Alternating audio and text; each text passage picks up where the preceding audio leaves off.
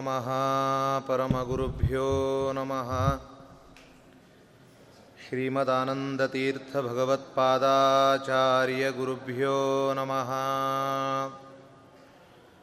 श्रीमद्वेङ्कटनाथपादजनिता गङ्गा जगत्पावनी यस्यापाङ्गनिरीक्षणं विधि भवेन्द्रार्कादिसर्वेष्टदम् यन्नामस्मरणं महाघहरणं स्वर्ग्यं च मोक्षप्रदम्। यत्पादाम्बुजयुग्मसेवनरतो ब्रह्मादिभिः पूज्यते। अभ्रमं भङ्गरहितम्, अजडं विमलं सदा। आनन्दतीर्थमतुलं भजेतापत्रयापहम् भवति यदनुभावातेडमूकोऽपि वाग्मी। जडमतिरपि जन्तुर्जायते प्राज्ञमौलिः। सकलवचनचेतो देवता भारती सा मम वचसि निधत्तां सन्निधिं मानसे च। अर्थिकल्पितकल्पोऽयं प्रत्यर्थिगजकेसरी।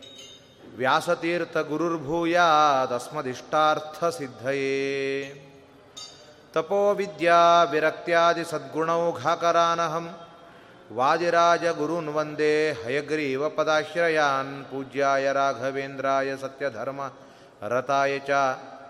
ಭಜತಾಂ ಕಲ್ಪವೃಕ್ಷಾಯ ನಮತಾಂ ಕಾಮಧೇನವೇ. ತಪಸ್ವಾಧ್ಯಾಯ ಶುಶ್ರೂಷಾ ಕೃಷ್ಣಪೂಜಾರತಂ ಮುನಿಂ. ವಿಶ್ವೇಶಂ ಇಷ್ಟದಂ ವಂದೇ ಪರಿವ್ರಾಟ್ ಚಕ್ರವರ್ತಿನಂ ಮನ್ಮನೋಭೀಷ್ಟವರದಂ ಸರ್ವಾಭೀಷ್ಟಫಲಪ್ರದಂ. ಪುರಂದರ ಗುರುಂ ವಂದೇ ದಾಸಶ್ರೇಷ್ಠಂ ದಯಾನಿಧಿಂ. ಪುರಂದರದಾಸರ, ಆರಾಧನಾ ಮಹೋತ್ಸವಾಂಗವಾಗಿ ಮಠದಲ್ಲಿ ಪುರಂದರದಾಸರ ಕೀರ್ತನೆಗಳ ಬಗ್ಗೆ ನಾವು ಚಿಂತನೆಯನ್ನು ನಡೆಸ್ತಾ ಇದ್ದೇವೆ. ಸುಪ್ರಭಾತದ ಒಂದು ಕೀರ್ತನೆಯನ್ನು ಏಳು ನಾರಾಯಣನೇ, ಏಳು ಲಕ್ಷ್ಮೀರಮಣ, ಏಳು ಶ್ರೀಗಿರಿ ಒಡೆಯ ವೆಂಕಟೇಶ ಒಂದೊಂದು ಶಬ್ದಗಳು ಕೂಡ ದಾಸಾರ್ಯರು ಅದನ್ನು ಹೇಳುವಾಗ ಅದರಲ್ಲಿ ಬಹಳ ಅರ್ಥಪೂರ್ಣವಾಗಿರುವಂತಹ ಶಬ್ದಗಳನ್ನು ಅಲ್ಲಿ ಹಾಕಿ ಇದು ನಿಜವಾಗಲೂ ಕೂಡ ಪುರಂದರದಾಸರ ಒಂದು ಜ್ಞಾನಕ್ಕೆ ಸ್ಪಷ್ಟ ನಿದರ್ಶನ ರೂಪವಾಗಿರುವಂಥದ್ದು. ಭಗವಂತನ ಎಲ್ಲರೂ ಕೂಡ ಲೇಸಾಗಿ ತಾಳ ದಂಡಿಗೆಯ ಪಿಡಿದು, ತಾಳವನ್ನು ದಂಡಿಗೆಯನ್ನು ಹಿಡಿದುಕೊಂಡಿದ್ದಾರೆ ಎಲ್ಲರೂ ದಾಸರು ಅಂತ ಹೇಳಿದಾಗ ಅದಕ್ಕೆ ಇನ್ನೊಂದು ಅಧ್ಯಾತ್ಮಾರ್ಥವನ್ನು ನಿನ್ನೆ ದಿನ ಉಪನಿಷತ್ತಿನಲ್ಲಿ ನೋಡುವಂತೆ, ಏನು ಒಂದು ವೀಣೆ ಅಂದರೆ ಅದು ಮನುಜನ ಈ ದೇಹ. ಅದು ದೈವಿ ವೀಣಾ ಎಂಬುದಾಗಿ ಕರೆದಿದೆ. ಹಾಗಾದರೆ ಇಂತಹ ವೀಣೆಗೂ ತಲೆ ಇದೆ, ಕೈ ಇದೆ, ನಾಲಿಗೆ ಇದೆ, ಬೆರಳುಗಳಿದೆ. ಹಾಗೆ ಆ ಒಂದು ವೀಣೆಗೂ ಕೂಡ ತಲೆ ಇದೆ ಹೊಟ್ಟೆ ಇದೆ, ಆ ಆ ಆಕಾರದಲ್ಲಿ ಕೈಯ ಬೆಲಗಳ ಸ್ಥಾನದಲ್ಲಿ ತಂತಿಗಳಿದೆ, ಜಿಹ್ವಾ ಸ್ಥಾನದಲ್ಲಿ ದಂಡ ಇದೆ ಎಂಬುದಾಗಿ ವರ್ಣನೆಯನ್ನು ಮಾಡಿದ್ದಾರೆ. ಹೀಗೆ, ಹಾಗಾದರೆ ಕೈ ಎಂಬುವ ತಾಳ, ಮೈ ಎಂಬುವ ವೀಣೆಯನ್ನು ಹಿಡಿದುಕೊಂಡು ಭಗವಂತನ ದರ್ಶನಕ್ಕಾಗಿ ಎಲ್ಲ ದಾಸಾರರು ಕೂಡ ಅದನ್ನು ಕಾಯ್ತಾ ಇದ್ದಾರೆ ಎಂಬುದಾಗಿ ಗೊತ್ತಾಯಿತು. ನಮ್ಮ ಈ ವೀಣೆ ಭಗವಂತನಿಗಾಗಿ ನಾವು ತಟ್ಟಬೇಕು. ಯಾಕೆ? ತಾಳವ ತಟ್ಟಿದವ, ಸುರರೊಳು ಸೇರಿದವ ಅಂತ ಹೇಳ್ತಾರೆ ದಾಸರು. ಭಗವಂತನಿಗಾಗಿ ತಾಳ ತಟ್ಟಬೇಕು. ನಮ್ಮ ಈ ದೇಹ ಎಂಬುವ ವೀಣೆಯನ್ನು ಭಗವಂತನಿಗಾಗಿ ಮು, ನುಡಿಸ್ಬೇಕು. ಈ ವೀಣೆ ಹೇಗೆ ನುಡಿಸಬೇಕು ಅಂದರೆ ಅದಕ್ಕೆ ಹೇಳಿದರು, ಲೇಸಾಗಿ ತಾಳದಂಡಿಗೆ ಪಿಡಿದು. ಲೇಸಾಗಿ. ಏನೋ ಕಾಟಾಚಾರಕ್ಕಲ್ಲ. ಲೇಸಾಗಿ ಎಂಬುದಕ್ಕೆ ಬಹಳ ಅರ್ಥ ಇದೆ. ಲಯಬದ್ಧವಾಗಿ, ಶ್ರುತಿಬದ್ಧವಾಗಿ ಗುರೂಪದೇಶ ಇರುವಂತೆ ನುಡಿಸ್ಬೇಕು. ಗುರುಗಳು ಹರಿಸರ್ವೋತ್ತಮ, ಸಕಲ ಜೀವ ಜೀವ ಭಿನ್ನ, ಜೀವೇಶ ಭಿನ್ನ ಭೇದ ಇದೆ ಅಂತ ಪ್ರತಿಪಾದನೆ ಮಾಡಿದರೆ ನಾವು ಅದನ್ನು ವಿರುದ್ಧವಾಗಿ ಜಗತ್ತು ಸುಳ್ಳು, ಭೇದ ಸುಳ್ಳು ಅಂತ ಹೇಳಿದರೆ ಇದು ಶ್ರುತಿಬದ್ಧ ಅಲ್ಲ ಗುರುಪದೇಶದಂತೆ ಅಲ್ಲ. ಹಾಗಾಗಿ ಲೇಸಾಗಿ, ಚೆನ್ನಾಗಿ ತಿಳಿದು ಇದನ್ನು ನುಡಿಸಬೇಕು. ಮತ್ತು ಈ ದೇಹ ಭಗವಂತ ಕರುಣಿಸಿಕೊಂಡಿರು ಕರುಣಿಸಿ ಇರುವಂತಹ ವೀಣೆ. ಹಾಗಾಗಿ ಎರಡು ರೀತಿಯ ಅರ್ಥ. ಲೇಸಾಗಿ ತಾಳ ದಂಡಿಗೆಯ ಪಿಡಿದು ಅಂತ ಹೇಳಿ ಇದನ್ನು ಲೇಸಾಗಿ ನುಡಿಸಬೇಕು, ಚೆನ್ನಾಗಿ ಗುರುಪದೇಶದಂತೆ ಇದನ್ನು ನಾವು ಭಗವಂತನ ಗುಣಗಾನಕ್ಕಾಗಿ ಉಪಯೋಗಿಸಬೇಕು ಈ ಶರೀರ ಅಂತ ಒಂದು. ಇನ್ನೊಂದು ಅರ್ಥ, ಇದನ್ನು ಲೇಸಾಗಿ ಈ ದಂಡಿಗೆಯನ್ನು ಹಿಡಿದುಕೊಳ್ಬೇಕಂತ. ಅಂದ್ರೆ ಅರ್ಥ, ಈ ದೈವಿ ವೀಣೆ ರೂಪವಾಗಿರುವ ದೇಹವನ್ನು ಚೆನ್ನಾಗಿ ಕಾಪಾಡ್ಕೊಳ್ಬೇಕು. ಅದಕ್ಕೋಸ್ಕರ ಎಷ್ಟೇ ವಿರಕ್ತರಾಗಿದ್ದರೂ ದೇಹವನ್ನು ಭಗವಂತನ ಒಂದು ಸಾಧನ ರೂಪವಾದದ್ದು ಅಂತ ಹೇಳಿ ಶರೀರ ಮಾಧ್ಯಮ ಖಲು ಧರ್ಮ ಸಾಧನ. ಈ ಒಂದು ದೇಹ ಅದು ಧರ್ಮ ಸಾಧನೆಗೆ ಉತ್ತಮವಾಗಿರುವಂತಹ ಒಂದು ಸಾಧನೆ. ಬೆಲ್ಲ ಪ್ರಾಣಿ ಪಕ್ಷಿಗಳಿಗೂ ದೇಹ ಇದೆ. ಭಗವಂತನು ಎಂಬತ್ತು ನಾಲ್ಕು ಲಕ್ಷ ಜೀವರಾಶಿಗಳನ್ನು ಸೃಷ್ಟಿ ಮಾಡಿದಾಗ, ಮನುಷ್ಯ ಯೋನಿಯನ್ನು ಸೃಷ್ಟಿ ಮಾಡಿದಾಗ ಆದ ಆನಂದ ಲಕ್ಷೋಪಲಕ್ಷ ಜೀವಿಗಳ ಸೃಷ್ಟಿ ಮಾಡಿದಾಗೂ ಆಗಲಿಲ್ಲ. ಯಾಕೆಂದರೆ ಬ್ರಹ್ಮಾವ ಬೋಧ ನನ್ನನ್ನು ಒಂದು ತಿಳಿಯುವಂತಹ ಪ್ರಾಣಿ ಹುಟ್ಟಿತಲ್ಲ, ಹಾಗಾಗಿ ನನಗೆ ಬಹಳ ಸಂತೋಷ ಆಯಿತು ಅಂತಾನೆ. ಹಾಗಾದರೆ ಇಂತಹ ಒಂದು ದೈವಿ ವೀಣ ರೂಪವಾದ ದೇಹವನ್ನು ಲೇಸಾಗಿ ನಾವು ಕಾಪಾಡಿಕೊಳ್ಬೇಕು, ಚೆನ್ನಾಗಿ ಕಾಪಾಡಿಕೊಳ್ಬೇಕು. ರೋಗ ರುಜಿನೆಗಳು ಬರದೇ ಇರುವಂತೆ. ಯಾಕೆಂದರೆ ಪುರಾಣ ಹೇಳ್ತದೆ, ಅನಿತ್ಯವಾದ ಈ ದೇಹದಿಂದ ನಿತ್ಯವಾಗಿರುವಂತಹ ಆ ಮಂದಿರವನ್ನು ಹೊಂದುವಂತಹ ಒಂದು ನಮಗೆ ದೊಡ್ಡ ಅವಕಾಶ ಭಗವಂತ ಕೊಟ್ಟಿದ್ದಾನೆ. ಅನಿತ್ಯಾನಿ ಶರೀರಾಣಿ ವಿಭವೋ ನೈವ ಶಾಶ್ವತಾಹ. ಶರೀರ ಅನಿತ್ಯ, ನಮ್ಮಲ್ಲಿರುವ ವಿಭವ ಸಂಪತ್ತು ಅನಿತ್ಯ. ಹಾಗಾಗಿ ನಿತ್ಯಂ ಸನ್ನಿಹಿತೋ ಮೃತ್ಯು ಮೃತ್ಯು ಆಗುವಾಗ ನಮ್ಮಲ್ಲಿ ಯಾವಾಗ ಅಟ್ಯಾಕ್ ಮಾಡುತ್ತೋ ಗೊತ್ತಿಲ್ಲ. ಹಾಗಾಗಿ ಅನಿತ್ಯವಾದ ದೇಹದಿಂದ ಅನಿತ್ಯವಾದ ಸಂಪತ್ತುಗಳನ್ನು ಬಳಸಿ ನಿತ್ಯವಾಗಿರುವಂತಹ ಒಂದು ಲೋಕವನ್ನು ಹೊಂದಬಹುದು. ಹಾಗಾಗಿ ಲೇಸಾಗಿ ಚೆನ್ನಾಗಿ ಇದನ್ನು ಕಾಪಾಡಿಕೊಳ್ಳಬೇಕು ಎಂಬುದಾಗಿ ಹೇಳಿದ್ದಾರೆ. ಹಾಗಾದರೆ ಈ ಕಾಯ ಭಗವಂತನ ಪಾದಧೂಳಿನಿಂದ ಪವಿತ್ರವಾಯಿತು. ಹಾಗಾಗಿ ಕಾಯಿಕ ಶುದ್ಧಿಯನ್ನು ಹೇಳಿದರು. ಮತ್ತು ಈ ದೇಹ ಎಂಬುವ ವೀಣೆ ಭಗವಂತನಿಗಾಗಿ ಪಾಡಬೇಕು, ಹಾಡಬೇಕು. ಅದರಿಂದ ವಾಚನಿಕವಾಗಿರುವಂತಹ ವಾಚಾ ಶುದ್ಧಿಯನ್ನು ಹೇಳಿದರು. ಇನ್ನೊಂದು ಶುದ್ಧಿ ಅದು ಮಾನಸಿಕವಾದ ಶುದ್ಧಿ. ಹಾಗಾದರೆ ದಾಸಾರಿಯರು ಲೇಸಾಗಿ ತಾಳ ದಂಡಿಗೆಯ ಪಿಡಿದು ಎಂಬುವಂತಹ ಪದ್ಯದ ಒಂದು ಪ್ಯಾರ ಆ ಒಂದು ಪದ್ಯದಲ್ಲಿ ತ್ರಿಕರಣ ಶುದ್ಧಿಯನ್ನು ತಿಳಿಸ್ತಾ ಇದ್ದಾರೆ. ದಾಸರೆಲ್ಲರೂ ಬಂದು ಧೂಳಿ ದರ್ಶನವಗೊಂಡು ಅದನ್ನು ಧೂಳಿ ದರ್ಶನ ಆಯಿತು ಅಂದರೆ ನಮ್ಮ ಕಾಯ ಶುದ್ಧವಾಯಿತು. ಈ ಒಂದು ವೀಣ ರೂಪವಾದ ದೇಹದಿಂದ ನಾವು ಪಾಡಿದೆವು ಅಂತಾದರೆ ನಮ್ಮ ಬಾಯಿ ಶುದ್ಧವಾಯಿತು. ಇನ್ನು ಮನಸ್ಸಿನ ಶುದ್ಧ ಏನು ಅಂದರೆ ಕೇಶವನೇ ನಿಮ್ಮ ಸಿರಿನಾಮವನು ಸ್ಮರಿಸುತ್ತಲೀ. ಕೇಶವನೇ ಅಂತಾರೆ. ಕೇಶವನೇ ನಿಮ್ಮ ಸಿರಿನಾಮವನೇ ಸ್ಮರಿಸುತ್ತಲೀ. ಇಲ್ಲಿ ವಿಶೇಷ ತಿಳಿಸ್ತಾರೆ, ಕೇಶವ ಅಂತ ಒಂದು ಶಬ್ದ ಹೇಳಿದ್ದಾರಷ್ಟೆ. ಕೇಶವ ಎಂಬುವ ಒಂದು ಶಬ್ದದಿಂದ ಅದರಿಂದ ಎಲ್ಲ ಶಬ್ದಗಳು, ಎಲ್ಲ ಭಗವಂತನ ರೂಪಗಳನ್ನು ಹೇಳುವ ನಾಮಗಳನ್ನು ಸೆಳೆದಿಟ್ಕೊಳ್ಬೇಕಂತ. ಉಪಲಕ್ಷಣ ಅಂತ ಕರೀತಾರೆ ಶಾಸ್ತ್ರದಲ್ಲಿ. ಅಮ್ಮ ಮಗುವಿಗೆ ಸಂಡಿಗೆ ಹಾಕಿರ್ತಾಳೆ ಮೇಲ್ಗಡೆ, ಬಿಸಿಲಿಗೆ ಒಣಗಲಿ ಅಂತ. ಮಗುವಿಗೆ ಹೇಳ್ತಾಳೆ, ಕಾಕೇಭ್ಯೋ ದದಿರಕ್ಷತಾಂ. ಏನಾದರೂ ಕಾಗೆ ಬಂದರೆ ಓಡಿಸು, ಅಂತ ಹೇಳ್ತಾಳೆ. ಮಗು ಮಗು ಅಂದರೆ ಸ್ವಲ್ಪ ತಿಳುವಳಿಕೆ ಇರುವ ಮಗ, ಕಾಕ ಬಂದರೆ ಮಾತ್ರ ಓಡಿಸ್ತಾನೆ, ನಾಯಿ ಬಂದರೆ ಹಾಗೆ ಬಿಡ್ತಾನೆ ಅಂತ ಅರ್ಥನ? ಇಲ್ಲ. ಹಾಗಾದರೆ ಏನರ್ಥ? ಕಾಗೆಗಳಿಂದ ಇದನ್ನು ಕಾಪಾಡು ಅಂದರೆ ಯಾವುದು ಯಾವುದು ಸಂಡಿಗೆ ತಿನ್ನಲಿಕ್ಕಿರುವಂತಹ ಪ್ರಾಣಿಗಳು ಬರ್ತದೋ ಅದನ್ನೆಲ್ಲ ಕಾಪಾಡು ಅಂತ. ಅದೆಲ್ಲವನ್ನು ಹೇಳಿದರೆ ಒಂದು ಗಂಟೆ ಬೇಕು. ಎಷ್ಟು ಜೀವರಾಶಿಗಳಿದೆ? ಕಾಗೆಯಿಂದ, ನಾಯಿಯಿಂದ, ಜಿರಳೆಯಿಂದ ಹೆಗ್ಗಳದಿಂದ ಇಲಿಯಿಂದ, ಎಷ್ಟಂತ ಹೇಳೋಣ. ಅದಕ್ಕೆ ಅದನ್ನು ಶಾಸ್ತ್ರದಲ್ಲಿ ಕರೆದ್ರು ಉಪಲಕ್ಷಣ. ಉಪಲಕ್ಷಣತೆಯ ಅದನ್ನು ಹೇಳಿದ್ದೇವೆ. ಅದರಿಂದ ಎಲ್ಲವನ್ನು ಬಳಸ್ಕೊಳ್ಳಿ ನೀವು ಅಷ್ಟೇ. ಹಾಗೆ ಕೇಶವನೇ ನಿಮ್ಮ ನಾಮನ್ ಸಿರಿನಾಮವ ಅಂತ ಹೇಳುವ ಮೂಲಕ ಕೇಶವ ಅಂತ ಒಂದು ಶಬ್ದ ಹೇಳಿದ್ದಾರೆ ದಾಸರಿರು.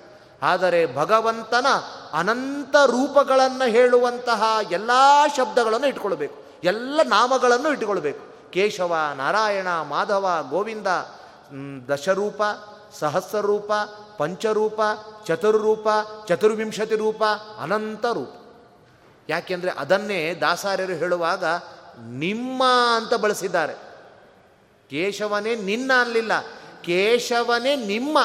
ಅಂದರೆ ನಿನ್ನ ಅನಂತವಾದ ರೂಪಗಳಿದೆ. ಆ ಎಲ್ಲ ರೂಪಗಳು ಕೂಡ ಎಂಥದ್ದು ಅಂದರೆ ಸಿರಿನಾಮವ ಸ್ಮರಿಸುತ್ತಲೀ.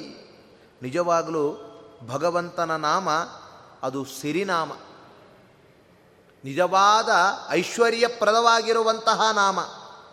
ಸಿರಿನಾಮಗಳನ್ನು ಸ್ಮರಣೆ ಮಾಡುವುದು ಯಾವುದು? ಮನಸ್ಸು. ಹಾಗಾದರೆ ಕಾಯ, ವಾಚ, ಶುದ್ಧಿಯನ್ನು ತಂದುಕೊಂಡ ನಾವು ಮನಸ್ಸಿನಿಂದ ಭಗವಂತನ ಅನಂತ ನಾಮಗಳನ್ನು ಕೂತಲ್ಲಿ, ನಿಂತಲ್ಲಿ, ಹೊರಟಲ್ಲಿ, ಉಂಡಲ್ಲಿ, ತಿಂದಲ್ಲಿ ಅದನ್ನು ಸ್ಮರಣೆ ಮಾಡ್ತಾ ಇದ್ದೆವು ಅಂತಾದರೆ ಮನಸ್ಸಿನಿಂದ ಅದು ನಮ್ಮ ಮನಸ್ಸು ಶುದ್ಧವಾಗ್ತದೆ. ಭಾಗವತ ತಿಳಿಸ್ತದೆ ಕಪಿಲ ಭಗವಂತ. ದೇವಭೂತಿಗೆ ಪ್ರಾಣಾಯಾಮದ ಬಗ್ಗೆ, ಧ್ಯಾನದ ಬಗ್ಗೆ ಹೇಳುವಾಗ, ಅಮ್ಮ, ದಿನನಿತ್ಯ ಪ್ರತಿಕ್ಷಣವು ಭಗವಂತನ ನಾಮಗಳನ್ನು ನಾವು ಜಪಿಸ್ತಾ ಜಪಿಸ್ತಾ ಜಪಿಸ್ತಾ ಇರೋದರಿಂದ ನಮ್ಮ ಮನಸ್ಸಿನಲ್ಲಿರುವಂತಹ ಕಶ್ಮಲ ಎಲ್ಲ ಬೆಂಕಿಗೆ ಇಟ್ಟಿರುವಂತಹ ಬಂಗಾರದಲ್ಲಿ ಇರುವ ಕಶ್ಮಲದಂತೆ ಎಲ್ಲ ದೂರವಾಗಿಬಿಡ್ತದೆ ನಾವು ಹಾಕಿಕೊಂಡ ಬಂಗಾರದಲ್ಲಿ ಹೊಲಸಿದೆ. ನಾನಾ ತರಹದ ಅದು ಕಪ್ಪಾಗಿದೆ. ಅದನ್ನು ಬೆಂಕಿಯಲ್ಲಿ ಹಿಡಿದ್ರೆ ಅದು ನಿಜಾನ ಬಿಸಿ ಆಗ್ತಾ ಆಗ್ತಾ ಅದರಲ್ಲಿರುವ ಕಪ್ಪು ಹೋಗಿ ನಿಜವಾದ ಬಂಗಾರದ ಒಂದು ಸ್ವಚ್ಛತೆ ಬರುವಂತೆ ಪ್ರಾಣಾಯಾಮಾದಿಗಳನ್ನು ಮಾಡುವಂತಹ ಸಾಧಕರು, ದಿನನಿತ್ಯ ನಾಮಸ್ಮರಣೆಗಳನ್ನು ಮಾಡುವಂತಹ ಸಾಧಕರ ಆ ಮನಸ್ಸು ಈ ನಾನಾ ತರಹದ ಡಿಪ್ರೆಷನ್ನು, ಟೆನ್ಷನ್ನು, ನಾನಾ ತರಹದ ಗೋಜಲು ಗೋಜಲುಗಳಿಂದ ಕೂಡಿರುವ ಮನಸ್ಸಿನಲ್ಲಿರುವ ಕಶ್ಮಲ ಅದು ದೂರ ದೂರ ದೂರ ದೂರ ಆಗ್ತಾ ಹೋಗುತ್ತೆ.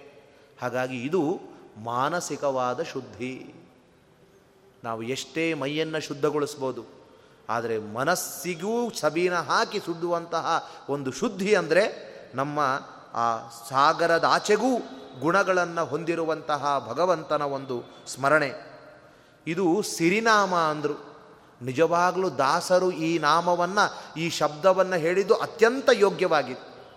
ನಾವೆಲ್ಲ ಹೇಳಿದರೆ ಸುಮ್ಮನೆ ಹೇಳ್ತೀವಿ ಅಂತ ಆಗ್ತದಷ್ಟೆ. ಯಾಕೆ? ನಿಜವಾದ ಸಿರಿನಾಮ ಭಗವಂತನ ನಾಮವೇ. ರತ್ನ, ವಜ್ರ, ವೈಡೂರ್ಯಗಳನ್ನು ಕಸದ ಬುಟ್ಟಿಗೆ ಹಾಕಿ ಭಗವಂತನ ನಾಮ ಕಳೆದ ಕಡೆಗೆ ಬಂದವರು ನಮ್ಮ ದಾಸಾರ್ಯರು. ಎಷ್ಟೋ ಎಷ್ಟೋ ಸಂಪತ್ತುಗಳೆಲ್ಲ ಬುಟ್ಟಿಗೆ ಹಾಕಿದರು. ಅದರ ಗೋಜಿಗೆ ಹೋಗಲಿಲ್ಲ. ಭಗವಂತನ ನಾಮಕ್ಕೋಸ್ಕರ ಬಂದಿದ್ದಾರೆ. ಹಾಗಾಗಿ ಸಾಧಕನಿಗೆ ನಾಮಸ್ಮರಣೆಗಿಂತಲೂ ಮಿಗಿಲಾದ ಸಂಪತ್ತು ಬೇರೊಂದಿಲ್ಲ. ಅದನ್ನೇ ದಾಸರು ಹೇಳುವಾಗ, ನೀನು ಯಾಕೋ, ನಿನ್ನ ಹಂಗೆ ಯಾಕೋ, ನಿನ್ನ ನಾಮದ ಬಲವಂದಿದ್ದರೆ ಸಾಕು ಅಂದರು. ನಿನ್ನಿಂದೇನು, ನಿನ್ನ ನಾಮ ಒಂದಿದೆ ಸಾಕು ನನಗೆ ಅಂತಾರೆ. ಯಾಕೆಂದ್ರೆ ಅದೊಂದು ಇದ್ದರೆ ಅದು ದೊಡ್ಡ ನಿಧಿ ಅದು. ನಿಧಿರ ನಾರಾಯಣಾಕ್ವಯ ಅಂತಾರೆ ಶಾಸ್ತ್ರದಲ್ಲಿ. ನಿಜವಾದ ನಿಧಿ ಶ್ರೀಮದ್ ಆಚಾರ್ಯರ ಟೀಕಾಚಾರ್ಯರು ತೋರಿಸಿಕೊಟ್ಟಿರುವಂತಹ ನಿಧಿ ಅದು ನಾರಾಯಣಾಕ್ವಯ. ಭಗವಂತ ಎಂಬುವಂತಹ ದೊಡ್ಡ ನಿಧಿ. ನಾವು ಬಳಸುವ ನಿಧಿಯಲ್ಲಿ ಸ್ವಲ್ಪ ಸ್ವಲ್ಪ ಬೆಲೆ ಇದೆ ಅಷ್ಟೇ. ಅದು ಅಮೂಲ್ಯವಾಗಿರುವಂತಹ ನಿಧಿ. ಹಾಗಾಗಿ ನಾಮವೇ ನಿಜವಾದ ನಿಧಿ.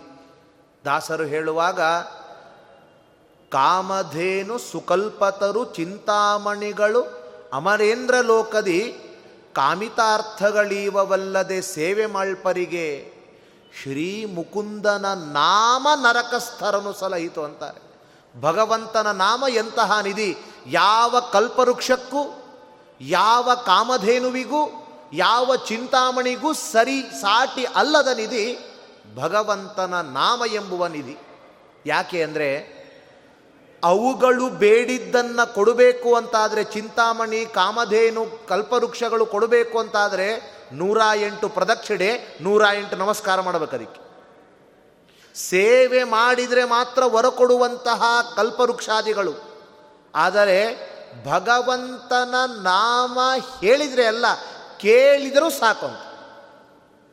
ಗರುಡ ಪುರಾಣ ಹೇಳ್ತದೆ ಹರಿರ ನಾಮ್ನಶ್ಚ ಯಾ ಶಕ್ತಿ ಪಾಪ ನಿರ್ಹರಣೆ ದ್ವಿಜ, ತಾವತ್ ಕರ್ತು ಸಮರ್ಥೋನ ಪಾತಕೀ ಪಾತಕಂ ಜನ. ಏನು ಹೇಳಬೇಕು ಇದಕ್ಕಿಂತ ಮೇಲೆ? ಭಗವಂತನ ನಾಮಕ್ಕೆ ಎಷ್ಟು ಪಾಪಗಳನ್ನು ನಾಶ ಮಾಡುವ ಶಕ್ತಿ ಇದೆ? ಇನ್ನೊಮ್ಮೆ ಸರಿ ಕೇಳಿಕೊಳ್ಳಿ. ಭಗವಂತನ ನಾಮಕ್ಕೆ ಎಷ್ಟು ಪಾಪಗಳನ್ನು ನಾಶ ಮಾಡುವ ಶಕ್ತಿ ಇದೆ? ಅಷ್ಟು ಪಾಪವನ್ನು ಒಬ್ಬ ಮನುಷ್ಯ ಮಾಡಲಿಕ್ಕಾಗೋಲ್ಲ ಅಂತ. ಅಂತಹ ಶಕ್ತಿ ಭಗವಂತನ ನಾಮಕ್ಕಿದೆ ಅಂದ ಮೇಲೆ ಇದೇ ನಿಜವಾದ ನಿಧಿ ಹೌದೋ ಅಲ್ಲೋ? ಹಾಗಾಗಿ ಸಿರಿ ನಾಮವನ್ನು ಸ್ಮರಿಸುತ್ತಲಿ, ಇದೇ ಸಿರಿನಾಮ. ಮುತ್ತುಕೊಳ್ಳಿರೋ ಜನರು ಮುತ್ತುಕೊಳ್ಳಿರೋ, ಪೊಡವಿಗೆಲ್ಲ ಪುರಂದರ ವಿಠಲ ಒಡೆಯನೆಂಬ ದಿವ್ಯ ಮುತ್ತುಕೊಳ್ಳಿರೋ ಅಂತ. ಯಾವುದದು ಮುತ್ತು? ನಮ್ಮ ಪುರಂದರ ವಿಠಲನೇ ದೊಡ್ಡ ಮುತ್ತದು ಪುರಂದರ ಭಗವಂತ ಹೇಗೆ ನಿಂತಿದ್ದಾನೆ ಪಂಡರಾಪುರದಲ್ಲಿ? ಕೈಯನ್ನು ಹೀಗಿಟ್ಕೊಂಡು ನಿಂತಿದ್ದಾನೆ. ವಾದಿರಾಜರು ಚೆನ್ನಾಗಿ ವರ್ಣನೆ ಮಾಡ್ತಾರೆ. ನಿಜವಾದ ಮುತ್ತೆ ಅದು.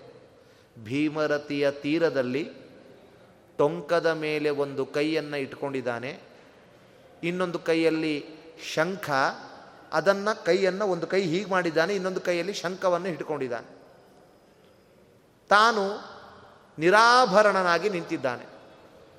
ಇದು ಏನು ಸೂಚನೆ ಮಾಡ್ತದೆ ಅಂದರೆ, ನನ್ನನ್ನು ಹೊಂದಬೇಕು ಅಂತಾದರೆ ಭಗವಂತನ ಭೀಮರತಿಯೇ ಮೊದಲಾದ ನದಿಯ ತೀರದಲ್ಲಿ ಬರಬೇಕು.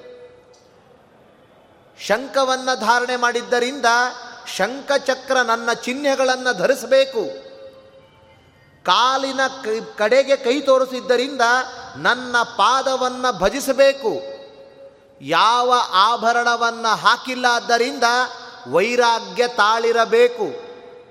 ಹಾಗಾದರೆ ವಿರಕ್ತನಾದ ಭಗವಂತನ ಚಿಹ್ನೆಗಳನ್ನು ಧರಿಸಿದ ಗಂಗಾದಿ ಮೊದಲಾದ ತೀರ್ಥ ಸನ್ನಿಧಾನದಲ್ಲಿ ನೆಲೆಸಿದ ಭಗವಂತನ ಪಾದವನ್ನೇ ಧ್ಯಾನ ಮಾಡುವಂತಹ ಭಕ್ತರಿಗೆ ಈ ದೊಡ್ಡದಾದ ಸಮುದ್ರವು ಕಟಿವರ್ತಿ ಹಸ್ತಂ. ಕೇವಲ ನಡೆದಾಡಲಿಕ್ಕೆ ತಂಪಾಗಿ ಮಾಡಿಕೊಳ್ಳಿಕ್ಕೆ ಹೇಗೆ ನಾವು ಕಟಿಯವರೆಗೂ ಇರುವಂತಹ ನದಿಯಲ್ಲಿ ಕೂತ್ಕೊಂಡು ಅದರಲ್ಲಿ ಆರಾಮಾಗಿರ್ತೇವೋ, ಇಂತಹ ದೊಡ್ಡದಾದ ಸಂಸಾರವು ಕೂಡ ನಮಗೆ ಯಾವ ಬಾಧಕವನ್ನು ಉಂಟು ಮಾಡೋಲ್ಲ ಇದಕ್ಕಿಂತಲೂ ದೊಡ್ಡ ಮುತ್ತು ಯಾವುದಿದೆ? ಇದಕ್ಕಿಂತಲೂ ದೊಡ್ಡ ಸಿರಿ ಯಾವುದಿದೆ? ಹಾಗಾಗಿ ಅಂತಹ ಸಿರಿನಾಮವನ್ನು ನಾವು ಸ್ಮರಿಸ್ತಾ ಇರಬೇಕು. ಇಲ್ಲಿ ನಿಜವಾಗಿರುವಂತಹ ಒಂದು ಭಾವವನ್ನು ಹೇಳಿ ಇನ್ನೊಂದು ಇದರ ವಿಶೇಷತೆ ತಿಳಿಸ್ತಾರೆ. ಕೇಶವನೇ ಅಂತ ಕೊಂಡಾಡ್ತಾ ಇದ್ದಾರೆ. ಕಲಿಯುಗದಲ್ಲಿ ಕಲವು ಸಂಕೀರ್ತ್ಯ ಕೇಶವಂ ಅಂತ.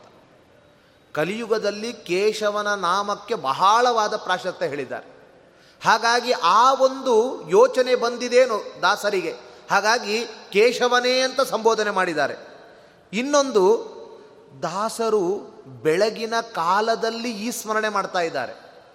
ಶಾಸ್ತ್ರ, ನಾನಾ ಥರದ ಶಾಸ್ತ್ರಗಳು ಭಾಗವತ, ನಾರಾಯಣ ವರ್ಮಾದಿಗಳೇ ತಿಳಿಸುವಂತೆ ಬೆಳಗಿನ ಕಾಲದಲ್ಲಿ ಪ್ರಾತಃ ಕಾಲೇ ಕೇಶವಂತು ಗೋವಿಂದಂ ಸಂಗಮೇ ತಥಾ ಮಧ್ಯಾಹ್ನಾಧಿಪತಿಂ ವಿಷ್ಣುಂ ಮಧುಗ್ನಮಪರಾಹ್ನಕೆ ಸಾಯಂಕಾಲೇ ನೃಸಿಂಹಂತು ಋಷಿಕೇಶಂ ಪ್ರದೋಷಕೆ.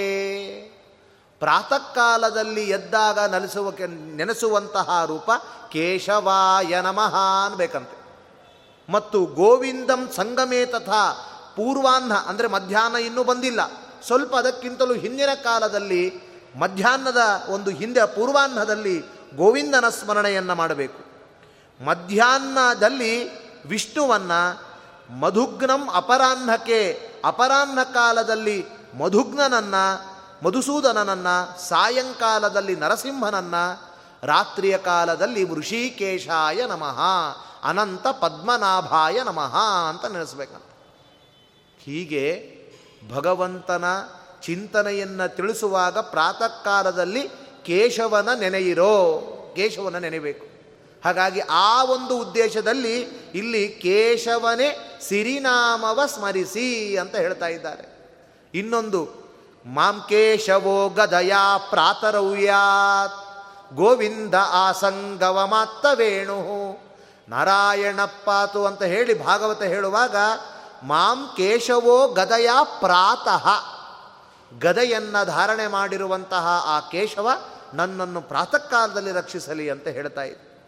ಹಾಗಾಗಿ ಇದನ್ನೆಲ್ಲವೂ ಕೂಡ ಚಿಂತನೆ ಮಾಡಿದಾಗ ಪ್ರಾತಃ ಕಾಲದ ಸನಿಹದಲ್ಲಿ ಇದನ್ನು ಧ್ಯಾನ ಮಾಡಬೇಕು ಅಂತ ಪುರಾಣಗಳನ್ನು ಸಂಗ್ರಹಿಸಿ ದಾಸರು ಕೊಟ್ಟರು ಕೇಶವ ಅಂದರೆ ಕೇಶಿಘ್ನ, ಕೇಶಿನಾಮಕನಾಗಿರುವಂತಹ ದೈತ್ಯನನ್ನು ಸಂಹಾರ ಮಾಡಿದವಾದ್ದರಿಂದ ಕೇಶವ. ರಾಯರು ಇನ್ನೊಂದು ಅರ್ಥ ಹೇಳ್ತಾರೆ ಭಗವದ್ಗೀತೆಯಲ್ಲಿ. ಗೀತಾಭಿವೃತ್ತಿಯಲ್ಲಿ ಪ್ರಶಸ್ತವಾದ ಕೇಶವುಳ್ಳವನಂತ ಭಗವಂತ. ಎಂತಹ ಕೇಶರಿ ಭಗವಂತಂದು.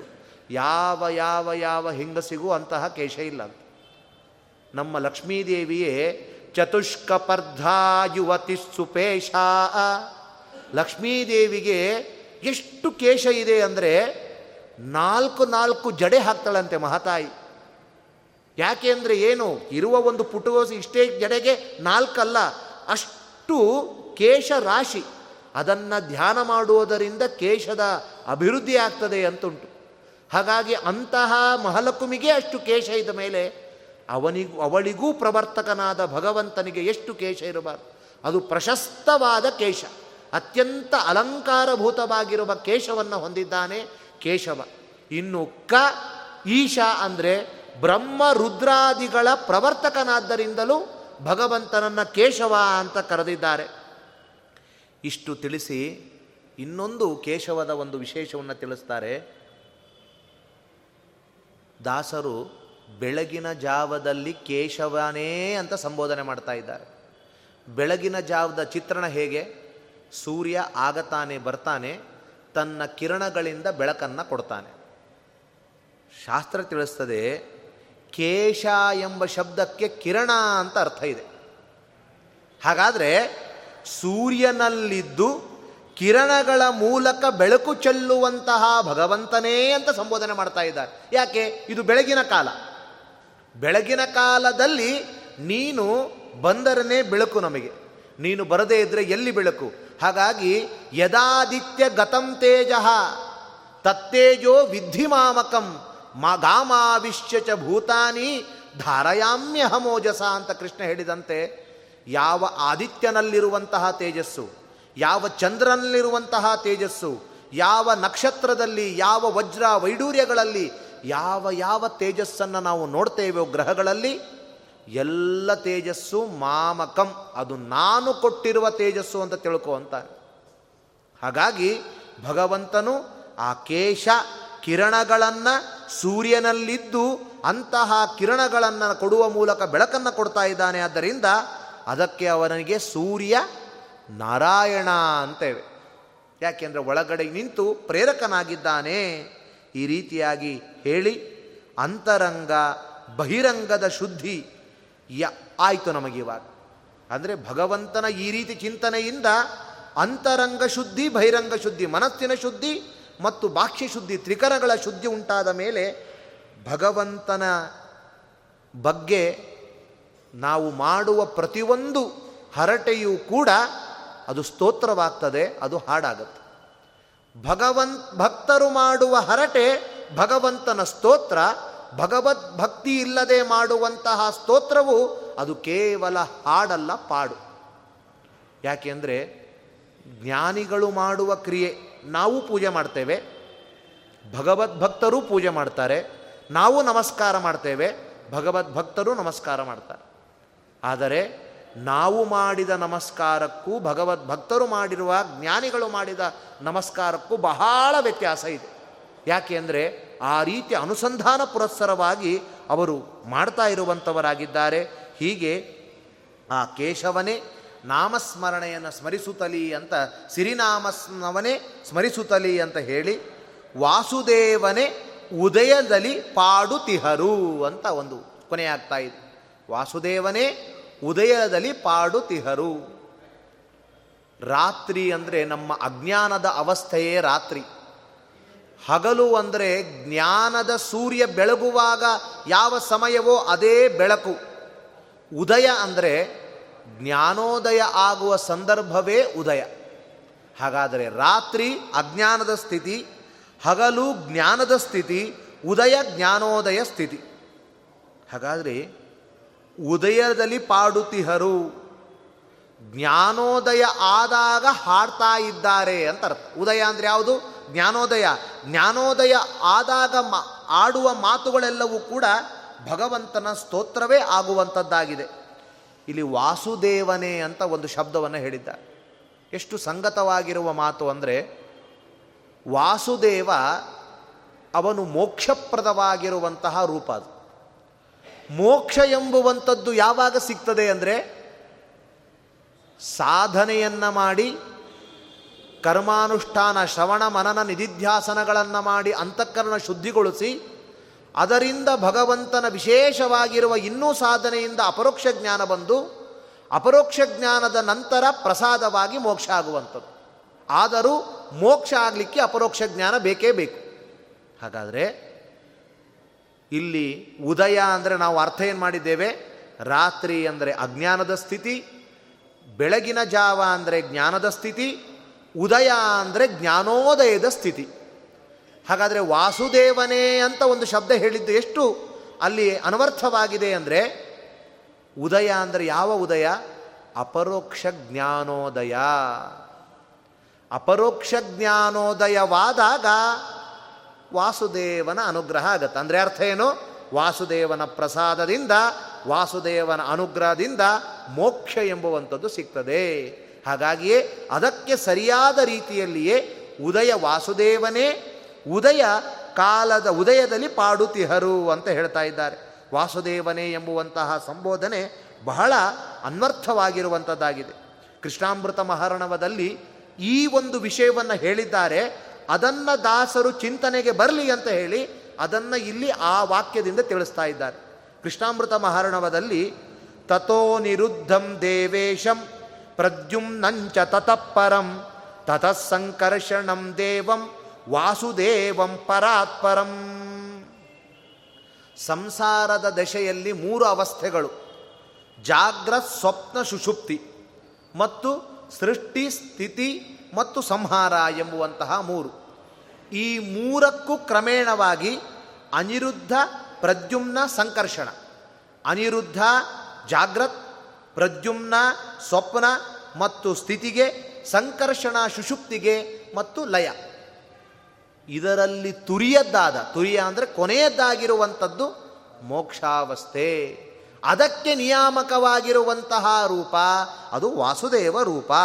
ಹಾಗಾಗಿ ಮೊದಲನ್ನ, ಮೊದಲು ಮೂರ ರೂಪಗಳನ್ನು ಉಪಾಸನೆಯಿಂದ ಸಾಕ್ಷಾತ್ಕರಿಸಿಕೊಂಡ ಮೇಲೆ, ಅಂದರೆ ಅಪರೋಕ್ಷ ಜ್ಞಾನ ಉದಯ ಆದ ಮೇಲೆ ವಾಸುದೇವನ ಅನುಗ್ರಹದಿಂದ ಮೋಕ್ಷ ಲಭಿಸ್ತದೆ ಎಂಬುದನ್ನು ಈ ಒಂದು ಪ್ರಮಾಣದ ಹಿನ್ನೆಲೆಯಲ್ಲಿ ಮೋಕ್ಷವನ್ನು ಕೊಡುವಂಥವನು ಭಗವಂತ ವಾಸುದೇವ ಎಂಬುದನ್ನು ತಿಳಿಸಿದ್ದಾರೆ. ಇನ್ನು ವಾಸುದೇವ ಅಂದ ಶಬ್ದಕ್ಕೆ ಅರ್ಥ ವಾಸು ಅಂತ ಹೇಳಿದರೆ ಆಚ್ಛಾದನ ಅಂತ ಮುಚ್ಚಿಕೊಂಡವನು ಅಂತ ಅರ್ಥ. ದೇವ ಅಂದರೆ ಬೆಳಕು ಅಂತ ಅರ್ಥ. ನೋಡಿ ಎಷ್ಟು ಚೆನ್ನಾಗಿದೆ ಅಂದರೆ ವಾಸುದೇವನ ಅನುಗ್ರಹ ಎಲ್ಲಿವರೆಗೂ ಆಗೋಲ್ಲ? ಅಪರೋಕ್ಷ ಜ್ಞಾನೋದಯ ಆಗುವಲ್ಲವರೆಗೂ ಕೂಡ ವಾಸುದೇವನ ಅನುಗ್ರಹ ಆಗೋಲ್ಲ. ಹಾಗಾದರೆ ಸಂಸಾರ ಅವಸ್ಥೆಯಲ್ಲೇ ಇರುವಂತಹ ನಮಗೆ ವಾಸುದೇವನ ಅನುಗ್ರಹ ಆಗೋಲ್ಲ. ಅಪರೋಕ್ಷ ಜ್ಞಾನೋದಯ ಆದ ಮೇಲೆ ಅವನ ಅನುಗ್ರಹ ಆಗತ್ತೆ. ಹಾಗಾದರೆ ಈಗ ನಾವು ಚಿಂತನೆ ಮಾಡೋದಾದರೆ, ಸಂಸಾರ ಅವಸ್ಥೆಯಲ್ಲಿ ತನ್ನನ್ನು ಮುಚ್ಚಿಕೊಂಡು ಕಾಣದೇ ಇರುವಂತೆ ಇದ್ದು ಜ್ಞಾನೋದಯ ಆದ ಮೇಲೆ, ಅಪರೋಕ್ಷ ಜ್ಞಾನೋದಯ ಆದ ಮೇಲೆ ತನ್ನನ್ನು ತಾನು ತೋರಿಸಿಕೊಳ್ಳುವವ, ಅದನ್ನು ತನ್ನನ್ನು ತಾನು ಬೆಳಗಿಸಿಕೊಳ್ಳುವವ, ಹಾಗಾಗಿ ಅವನು ವಾಸುದೇವ. ಇಂತಹ ಅದ್ಭುತವಾದ ಅರ್ಥವನ್ನು ದಾಸರರು ತುಂಬಿದ್ದಾರೆ. ಇನ್ನೊಂದು ರಹಸ್ಯವನ್ನು ಈ ಕೇಶವನೇ, ವಾಸುದೇವನೇ ಎಂಬುವ ಎರಡು ಸಂಬೋಧನೆಯ ಒಂದು ಶಬ್ದಗಳನ್ನು ಹೇಳಿದ್ದು ಇನ್ನೊಂದು ಔಚಿತ್ಯಪೂರ್ಣವಾಗಿದೆ ಎಂಬುದನ್ನು ತಿಳಿಸ್ತಾ ಇದ್ದಾರೆ. ಈ ಕೇಶವಾದಿ ಹನ್ನೆರಡು ರೂಪಗಳಿದೆ. ಕೇಶವ, ನಾರಾಯಣ, ಮಾಧವ, ಗೋವಿಂದ ಅಂತ ಮೊದಲಾಗಿರುವಂತಹ ದಾಮೋದರನವರೆಗೂ ಕೂಡ ಇರುವಂತಹ ಅದು ಹನ್ನೆರಡು ರೂಪ. ಅದನ್ನು ದ್ವಾದಶ ಯೂಹ ಅಂತ ಕರೀತಾರೆ. ದ್ವಾದಶ ವ್ಯೂಹಾತ್ಮಕವಾಗಿರುವಂತಹ ರೂಪಗಳು ಕೇಶವಾದಿ ದಾಮೋದರಾಂತ ಇನ್ನು ವಾಸುದೇವಾದಿ ನಾಲ್ಕು ಇದೆ. ವಾಸುದೇವ, ಸಂಕರ್ಷಣ, ಪ್ರದ್ಯುಮ್ನ, ಅನಿರುದ್ಧ ಎಂಬುವಂತಹ ರೂಪ ಇದೆ. ಇದು ಚತುರ್ವ್ಯೂಹಾತ್ಮಕವಾಗಿರುವಂತಹ ರೂಪಗಳು. ನಾಲ್ಕು ಇದೆ, ಆದ್ದರಿಂದ ಚತುರ್ಯೂಹ ಇಲ್ಲಿ ಒಂದು ಚತುರ್ಯೂಹ ಇನ್ನೊಂದು ದ್ವಾದಶ ವ್ಯೂಹ ಈ ಎರಡು ವ್ಯೂಹಗಳನ್ನು ಮನದಲ್ಲಿ ಇಟ್ಟುಕೊಂಡು ದಾಸಾರ್ಯರು, ಒಮ್ಮೆ ಕೇಶವನೇ ಅಂತ ಸಂಬೋಧನೆ ಮಾಡಿದರು. ಇನ್ನೊಮ್ಮೆ ವಾಸುದೇವನೇ ಅಂತ ಸಂಬೋಧನೆ ಮಾಡಿದರು. ಯಾಕೆ? ಕೇಶವಾದಿ ದ್ವಾದಶಗಳಲ್ಲಿ ಮೊದಲಿರುವಂತಹ ರೂಪ ಕೇಶವ. ವಾಸವಾದಿ ಚತುರ್, ವಾಸುದೇವಾದಿ ಚತುರ್ಯೂಹದಲ್ಲಿ ಮೊದಲಿರುವಂಥದ್ದು ವಾಸುದೇವ. ಯಾವತ್ತು ಕ್ರಮ ಹೇಗೆ ಅಂದರೆ ಯೂಹದ ಆದಿಯ ರೂಪವನ್ನು ಹೇಳಿದರೆ ಇಡೀ ಯೂಹವನ್ನು ಹೇಳಿದ ಒಂದು ಚಿಂತನೆ ಬರ್ತದೆ. ಒಮ್ಮೆ ಹೇಳೋದುಂಟಲ್ವ ನಾವೆಲ್ಲ? ಅಂದರೆ ಯಾರಾದರೂ ಒಂದು ಹಿರಿಯ ಮಗ ಇದ್ದ ಅಂತಾದರೆ ಅಥವಾ ಯಾವುದಾದ್ರೂ ಒಬ್ಬ ಆ ವಂಶದಲ್ಲಿ ಒಬ್ಬ ಒಳ್ಳೆಯ ಒಂದು ಮೇಧಾವಿ ಪ್ರಸಿದ್ಧಿಯಾಗಿರುವಂಥವನಿದ್ದರೆ ಅವನ ಹೆಸರು ಹೇಳಿಬಿಟ್ರೆ ಸಾಕು. ಓ, ಅವರ ಗೊತ್ತು ಬಿಡಿ, ಗೊತ್ತು ಗೊತ್ತು ಅಂತಾರೆ. ಹಾಗೆ ಇಡೀ ಒಂದು ಯೂಹದಲ್ಲಿ ಮೊದಲನೆಯ ಹೆಸರನ್ನು ಹೇಳಿದರೆ ಅದು ಇಡೀ ಯೂಹವನ್ನು ಸಂಕೇತಗೊಳಿಸ್ತದೆ. ಹಾಗಾದರೆ ದ್ವಾದಶ ವ್ಯೂಹವನ್ನು ಹೇಳುವಂತಹ ಆದಿಯ ಹೆಸರು ಕೇಶವನೇ ಅಂತ ಸಂಬೋಧನೆ ಮಾಡಿದರು. ಇನ್ನೊಮ್ಮೆ ಚತುರ್ಯೂಹಗಳ ಚಿಂತನೆಯಿಂದ ವಾಸುದೇವನೇ ಅಂತ ಸಂಬೋಧನೆ ಮಾಡಿದ್ದಾರೆ. ಇಡೀ ಇಡೀ ಇಡೀ ಯೂಹವನ್ನೇ ಲಕ್ಷಿಸ್ತಾ ಇದೆ. ಆಯಿತು, ಅದರಿಂದೇನೀಗ? ದ್ವಾದಶ ವ್ಯೂಹವನ್ನು ಚಿಂತಿಸಿದ್ದಕ್ಕೆ ಲಕ್ಷಿಸಿದೆ. ಚತುರ್ವ್ಯೂಹ ಅದರಿಂದ ಏನು ಅಂದರೆ, ಭಾಗವತದಲ್ಲಿ ಹೇಳಿರುವ ಚಿಂತನೆಯ ಪ್ರಕಾರವನ್ನು ನಮಗೆ ಅನುಸಂಧಾನಕ್ಕೆ ದಾಸರು ತಿಳಿಸ್ತಾ ಇದ್ದಾರೆ. ಭಾಗವತದಲ್ಲಿ ಹೇಳುವಾಗ ಆತ್ಮತುಲ್ಯೈ ಷೋಡಶಿಭಿ ವಿನಾ ಶ್ರೀ ವತ್ಸ ಪರ್ಯುಪಾಸಿತಂ ಉನ್ನಿದ್ರ ಶಾರದಾಂಬುರುಹೇಕ್ಷಣಂ ಅಂತ ಒಂದು ಮಾತಿದೆ. ಅರ್ಥ, ಶ್ರೀವತ್ಸ ಎಂಬುವ ತತ್ವಕ್ಕೆ ಅಭಿಮಾನಿನಿಯಾಗಿರುವಂಥವಳು ಶ್ರೀ, ಶ್ರೀವತ್ಸಕ್ಕೆ, ಅಂದರೆ ತತ್ವ, ಶ್ರೀತತ್ವ, ಪ್ರಕೃತಿ. ಕೌಸ್ತುಭ ಅಂದರೆ ಅದಕ್ಕೆ ಅಭಿಮಾನಿನಿಯಾಗಿರುವಂತಹ ಬ್ರಹ್ಮವಾಯುಗಳು. ಇವರಿಗಿಂತಲೂ ವಿಲಕ್ಷಣನಾಗಿರುವಂಥವನು ಯಾರು? ಭಗವಂತ. ಇಂತಹ ಕ್ಷರ ಮತ್ತು ಅಕ್ಷರಗಿಂತಲೂ ಅತೀತನಾಗಿರುವ, ತಾನು ಸಾಟಿ ಇಲ್ಲದೇ ಇರುವಂತಹ ಹದಿನಾರು ರೂಪಗಳಿಂದ ಕೂಡಿರುವಂತಹ ಲಕ್ಷ್ಮೀನಾರಾಯಣರ ಚಿಂತನೆಯನ್ನು ಮಾಡ್ರಿ ಅಂತ ಭಾಗವತ ಆದೇಶ ಮಾಡಿತು ನೋಡಿ, ಎಷ್ಟು ಸೊಗಸಾಗಿರುವ ಮಾತು. ಈಗ ಲಕ್ಷ್ಮೀನಾರಾಯಣರ ಮಧ್ಯದಲ್ಲಿ ಕೂಡಿಸೋಣ. ಯಾಕೆಂದರೆ ಏಳು ನಾರಾಯಣನೆ, ಏಳು ಲಕ್ಷ್ಮೀರಮಣ. ಲಕ್ಷ್ಮೀರಮಣನನ್ನು ಮೊದಲೇ ಸ್ತೋತ್ರ ಮಾಡಿದ್ದಾರೆ. ಹಾಗಾಗಿ ಅಂತಹ ಲಕ್ಷ್ಮೀನಾರಾಯಣ ಮಧ್ಯ ಕೂಡಿಸೋಣ. ಕೇಶವ ಎಂಬುದಾಗಿ ಸಂಬೋಧನೆ ಮಾಡಿದ್ರಿಂದ ಎಷ್ಟು ರೂಪಗಳ ಒಂದು ಚಿಂತನೆ ಬಂತು? ಹನ್ನೆರಡು ರೂಪಗಳದ್ದು ಚಿಂತನೆ. ಹಾಗಾದರೆ ಆ ಹನ್ನೆರಡು ರೂಪಗಳನ್ನು ಒಂದು ಸರ್ಕಲ್ ಮಾಡೋಣ. ಅಷ್ಟೇ ಅಲ್ಲ ಎರಡನೆಯ ಲೈನಲ್ಲಿ ವಾಸುದೇವನೇ ಅಲ್ಲಿ ಚತುರ್ಯೂಹಗಳ ಒಂದು ಲಕ್ಷ ಬಂತು ನಮಗೆ. ಹಾಗಾಗಿ ಹನ್ನೆರಡು ಪ್ಲಸ್ ನಾಲ್ಕು ಹದಿನಾರು ಆಯಿತು. ಅದನ್ನೇ ಭಾಗವತ ಹೇಳಿತು ಆತ್ಮತುಲ್ಯೈ ಷೋಡಶ ಬಿಹಿ ಆ ಲಕ್ಷ್ಮೀನಾರಾಯಣನಿಗೆ ಸಮಾನವಾದ ಯಾವ ವ್ಯತ್ಯಾಸವೂ ಇಲ್ಲದ ತನ್ನದೇ ಆದ ಹದಿನಾರು ರೂಪಗಳಿಂದ ಕೂಡಿರುವಂತಹ ಭಗವಂತನ ಇಂತಹ ಶಾರದಾಂಬುಜುರು ಹೆಚ್ಚಣಂ, ವಿಶಾಲವಾದ ಕಣ್ಣುಳ್ಳಂತಹ ಭಗವಂತನ ಚಿಂತನೆಯನ್ನು ಮಾಡ್ರಿ ಅಂತ ಹೇಳಿದ್ರು. ಹಾಗಾದರೆ ಲಕ್ಷ್ಮೀನಾರಾಯಣ ಅದರ ಸುತ್ತಲೂ ಭಗವಂತನದ್ದೇ ಆಗಿರುವಂತಹ ಹದಿನಾರು ರೂಪಗಳ ಭಾಗವತದ ಚಿಂತನೆಯನ್ನು ದಾಸರು ನಮಗೆ ಈ ಭಾಗದಲ್ಲಿ ತಿಳಿಸ್ಕೊಡ್ತಾ ಇದ್ದಾರೆ. ಎಂತಹ ಅದ್ಭುತವಾದ ಒಂದು ಪರಿಕಲ್ಪನೆ. ಇದೇ ಉದ್ಯದ್ಭಾಸ್ವತ್ ಸಮಾಭಾಸ ಚಿದಾನಂದೈಕ ದೇಹವಾನ್ ಅಂತ ಹೇಳುವಾಗ ಭಗವಂತ ತನ್ನ ಒಂದು ರೂಪಗಳನ್ನೇ ಎಂಟು ರೂಪಗಳು ಆವರಿಸಿದೆ. ಹಾಗಾಗಿ ನಾವು ಇವತ್ತು ನಾನು ನಿನಗೆ ಪೂಜೆ ಮಾಡೋಲ್ಲ, ಇವತ್ತು ನಾನು ನಿನಗೆ ನೈವೇದ್ಯ ಕೊಡೋಲ್ಲ, ಹೇಗಿರ್ತೀಯ ಅಂತ ಅನ್ನುವ ಹಾಗೆ ಇಲ್ಲ. ನಾವು ಪೂಜೆ ಮಾಡದೇ ಇದ್ರೆ ಏನು? ಲಕ್ಷ್ಮೀದೇವಿಯೂ ಮಾಡದೇ ಇದ್ರೆ ಏನು? ಸುಮ್ಮನೆ ತಿಳ್ಕೊಳ್ಳಿ, ಮಾಡೋಲ್ಲ ಅಂತಿಲ್ಲ ಅವಳು. ಆದರೂ ಭಗವಂತ ಅಂತಾನೆ, ನನಗೆ ನಾನೇ ಪೂಜ್ಯ, ನಾನೇ ಪೂಜಕ, ನಾನೇ ಪೂಜಾ ಸಾಧನ. ಯಾಕೆಂದರೆ ನನ್ನದೇ ಆದ ರೂಪಗಳು ಪೂಜೆಯನ್ನು ಮಾಡಲಿಕ್ಕೆ ಸಿದ್ಧವಾಗಿವೆ. ಹಾಗಾಗಿ ನಾವೆಲ್ಲರೂ ಕೂಡ ಭಗವಂತನ ಚಿಂತನೆ, ಅನುಸಂಧಾನ ಪುರಸ್ಸರವಾಗಿ ನಾವು ಮಾಡಿದರೆ ಉದ್ಧಾರ ಆಗ್ತೇವಷ್ಟೇ ಜಗನ್ನಾಥದಾಸರು ಹೇಳುವಾಗ, ಅರಿಯದಿದ್ದರು ಎಮ್ಮೊಳಿದ್ದನವರತ ವಿಷಯಗಳುಂಬ. ಜ್ಞಾನೋತ್ತರದಿ ತನಗರ್ಪಿಸಲು ಚಿತ್ಸುಕ ವಿತ್ತು ಸಂತೈಪ. ಸರಿತುಕಾಲ ಪ್ರಭಹಗಳು ಕಂಡರೆಯೂ ಸರಿ ಕಾಣದಿರೇ ಪರಿವವು. ಮರಳಿ ಮಜ್ಜನ ಪಾನ ಕರ್ಮಗಳಿಂದ ಸುಖವಿಹವೋ ಅಂತ ಎಂಥ ಅದ್ಭುತ ಮಾತು. ಭಗವಂತ ನಮ್ಮಲ್ಲಿ ಇದ್ದಾನೆ. ಎಲ್ಲ ತರಹದ ಕಾರ್ಯವನ್ನು ಭಗವಂತ ಮಾಡಿಸ್ತಾ ಇದ್ದಾನೆ. ಸರ್ವಪ್ರೇರಕ, ಸರ್ವನಿಯಾಮಕ, ಸರ್ವದಾತ ಎಲ್ಲವೂ ಅವನೇ. ಅಂತಹ ನೀನೇ ಈ ಕರ್ಮ ಮಾಡಿಸಿದ್ದಿ, ಇದರ ಫಲ ಎಲ್ಲ ನಿನ್ನ ಪಾದ ಕಮಲಗಳಿಗೆ ಸಮರ್ಪಿತ ಅಂತ ಹೇಳಿದರೆ, ಭಗವಂತ ನಾವು ಮಾಡಿದ ಕರ್ಮವನ್ನು ಸ್ವೀಕಾರ ಮಾಡಿ ಅನುಸಂಧಾನದಿಂದ ಮಾಡಿದ್ದಿ ಅಂತ ಅನುಗ್ರಹ ಮಾಡ್ತಾನಂತೆ. ಒಂದು ವೇಳೆ ನಾವು ಭಗವಂತನಿಗೆ ನೀನು ಕೊಟ್ಟಿದ್ದು ನಿನ್ನ ಒಂದು ಪ್ರೇರಣೆಯಿಂದ ಮಾಡಿದ್ದೇನೆ ಅಂತ ಅನುಸಂಧಾನ ಇಲ್ಲದೆ ಕರ್ಮವನ್ನು ಸಮರ್ಪಣೆ ಮಾಡದೇ ಇದ್ದರೆ ಭಗವಂತ ತಗೊಳ್ಳಲ್ಲ ಅಂತೇನಿಲ್ಲ. ಅವನು ತೆಗೆದುಕೊಂಡೇ ಕೊಳ್ತಾನೆ. ಹಾಗಾದರೆ ಭಗವಂತ ಅರಿಯದಿದ್ದರೂ ಎಮ್ಮೊಳಿ ಎಮ್ಮೊಳಿದ್ದನವರತ ವಿಷಯಗಳುಂಬ. ಅವನಿಗೆ ನಾವು ತಿಳಿದು ಸಮರ್ಪಣೆ ಮಾಡಲಿ, ಮಾಡದೇ ಇರಲಿ, ಅವನು ನಾವು ಮಾಡಿದ ಕಾರ್ಯಗಳ ಫಲಭಾಗವನ್ನು ಸ್ವೀಕಾರ ಮಾಡಿಯೇ ಮಾಡ್ತಾನೆ. ಆದರೆ ತಿಳಿದು ಮಾಡಿದರೆ ಪುಣ್ಯ ನಮಗೆ ಬರ್ತದೆ. ತಿಳಿಯದೆ ಮಾಡದೇ ಇದ್ದರೆ ಪುಣ್ಯ ಲಾಭದಿಂದ ವಂಚಿತರಾಗ್ತೇವೆ ಅಷ್ಟೆ. ಎಂಥ ಉದಾಹರಣೆ ಕೊಡ್ತಾರೆ ಅಂದರೆ, ಸರಿತು ಕಾಲ ಪ್ರವಾಹಗಳು ಕಂಡರೆಯೂ ಸರಿ. ಗಂಗೆ ಹರಿತಾ ಇದೆ. ಅವಿಚ್ಛಿನ್ನವಾಗಿ ಶುದ್ಧವಾದ ರೀತಿಯಲ್ಲಿ ಭಗವಂತನ ಪಾದೋದಕ ಹರಿತಾ ಇದೆ. ಇವತ್ತು ನಾನು ಸ್ನಾನ ಮಾಡೋಲ್ಲ, ಹೇಗೆ ಹರಿತಾಳೆ ನೋಡ್ತೇನೆ ಅಂದರೆ. ನಾವು ಸ್ನಾನ ಮಾಡಿದ್ರೇನು ಬಿಟ್ರೇನು.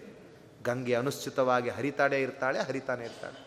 ನಾವು ಹರಿಯುವ ಗಂಗೆಯಲ್ಲಿ ಹೋಗಿ ಮಿಂದ್ರೆ ನಾವು ಪಾವನರಾಗ್ತೇವೆ, ನಾವು ಶುದ್ಧರಾಗ್ತೇವೆ. ಉಡುಪಿಯಲ್ಲಿ, ತಿರುಪತಿಯಲ್ಲಿ ಬ್ರಹ್ಮರಥೋತ್ಸವ ಬರ್ತಾ ಇರ್ತದೆ. ಇವತ್ತು ನಾನು ಎಳೆಯೊಲ್ಲ ಹೇಗೆ ಬರ್ತಾನೆ ನೋಡೋಣ ಅಂದರೆ, ಭಗವಂತನು ಸೀನಪ್ಪ ವೆಂಕಪ್ಪ, ಕೃಷ್ಣಪ್ಪ ಸೇವೆ ತಗೊಳ್ಬೇಕು ಅಂತಿರ್ತಾರೆ, ಭಕ್ತರು ಬರ್ತಾರೆ, ಎಳಿತಾರೆ. ನಾವು ಹೋಗಿ ಒಂದು ಹಗ್ಗ ಮುಟ್ಟಿದರೆ ನಾವು ಉದ್ಧಾರ ಆಗ್ತೇವೆ ಅಷ್ಟೆ. ಹಾಗಾದರೆ ಭಗವಂತನ ಚಿಂತನೆ ಅನುಸಂಧಾನಪೂರ್ವಕವಾಗಿ ನಾವು ಸಮರ್ಪಣೆ ಮಾಡಿದರೆ, ಅದರಿಂದ ನಮಗೆ ಶ್ರೇಯಸ್ಸಿದೆ, ನಮಗೆ ಭಗವಂತನ ಅನುಗ್ರಹ ಆಗ್ತದೆ ಇಲ್ಲ ಅಂತಾದರೆ ನಾವು ಪುಣ್ಯ ಫಲದಿಂದ ವಂಚಿತರಾಗ್ತೇವೆ. ಹೀಗೆ ಭಗವಂತನ ಮಧ್ಯದಲ್ಲಿ ಲಕ್ಷ್ಮೀನಾರಾಯಣರ ರೂಪದ ಸುತ್ತಲೂ ಕೂಡ ಭಗವಂತನದ್ದೇ ಆದ ಷೋಡಶ ರೂಪಗಳಿಂದ ಭಗವಂತನು ರಾರಾಜಿಸ್ತಾ ಇದ್ದಾನೆ. ಹಾಗಾಗಿ ನಾವು ಇಂತಹ ಚಿಂತನೆಯನ್ನು ಮಾಡಿ ಅವನಿಗೆ ಪೂಜೆ ಮಾಡಿದೆವು ಅಂತಾದರೆ ಅದರಿಂದ ನಮಗೆ ಅನುಗ್ರಹ ಇದೆ ಎಂಬುದನ್ನು ತಿಳಿಸಿ. ಈ ರೀತಿಯಾಗಿರುವ ಎರಡು ಆ ಒಂದು ಭಾವವನ್ನು ನಮಗೆ ಅನುಸಂಧಾನಕ್ಕೆ ಕೊಟ್ಟಿದ್ದಾರೆ. ಈ ರೀತಿ ತ್ರಿಕರಣ ಶುದ್ಧಿಯನ್ನು ಮಾಡಿಕೊಂಡ ಮೇಲೆ ಮುಂದೆ ಹೇಳ್ತಾರೆ, ಕಾಸಿದ್ದ ಹಾಲುಗಳ ಕಾವಡಿಯಲ್ಲಿ ಹೆಪ್ಪಿಟ್ಟು, ತುಂಬಿಟ್ಟು ಅಂತನೂ ಒಂದು ಪಾಠ ಇದೆ. ಹೆಪ್ಪಿಟ್ಟು ಲೇಸಾಗಿ ಕಡೆದು ಕೆನೆ ಮೊಸರು ಬೆಣ್ಣೆಯನ ಕೊಡುವೆ ಶೇಷಶಯನನೆ ಏಳು ಸಮುದ್ರ ಮಥನವ ಮಾಡು, ದೇಶ ಕೆಂಪಾಯಿ ತೇಳಯ್ಯ ಹರಿಯೇ. ಇಲ್ಲಿ ಭಗವಂತನ ಬಳಿಗೆ ದಾಸರೆಲ್ಲರೂ ಬಂದಿದ್ದಾರೆ. ಭಗವಂತನಿಗೆ ಬಹಳವಾದ ಪ್ರೀತಿ ಬೆಣ್ಣೆಯಲ್ಲಿ. ಹಾಗಾಗಿ ಎಂತಹ ಬೆಣ್ಣೆ ಅಂದರೆ ಕಾಸಿರುವಂತಹ ಹಾಲು ಅದನ್ನು ಉತ್ತಮವಾಗಿರುವ ರೀತಿಯಲ್ಲಿ ತಂದಿದ್ದೇನೆ ಗಡಿಗೆಯಲ್ಲಿ. ಅದನ್ನು ಉತ್ತಮವಾದ ರೀತಿಯಲ್ಲಿ ಕಡೆದು ಕೆನೆ ಮೊಸರನ್ನಾಗಿ ಮಾಡಿ ಅಂತಹ ಮೊಸರನ್ನು ಕಡೆದ ಮೇಲೆ ಬಂದಿರುವ ಬೆಣ್ಣೆಯನ್ನು ಕೊಡ್ತೇನೆ, ಅದನ್ನು ಬೆದ್ದು ನಮ್ಮನ್ನು ಶೇಷಶಯನನೇ ಸಮುದ್ರ ಮಥನವನ್ನು ಮಾಡು, ನಮಗೆ ಅನುಗ್ರಹ ಮಾಡು ಅಂತ ಇಲ್ಲಿ ಹೇಳ್ತಾ ಇದ್ದಾರೆ. ಇಷ್ಟು ಮಾತ್ರ ಇದರ ಅರ್ಥ ಅಲ್ಲ. ಬದುಕಿನ ಹಂತದಲ್ಲಿ ಪಕ್ವಗೊಂಡಿರುವಂತಹ ನಮ್ಮ ಜೀವನದ ಅನುಭವ ಏನಿದೆಯಲ್ಲ ಅದೇ ಕಾಸಿದ ಹಾಲು.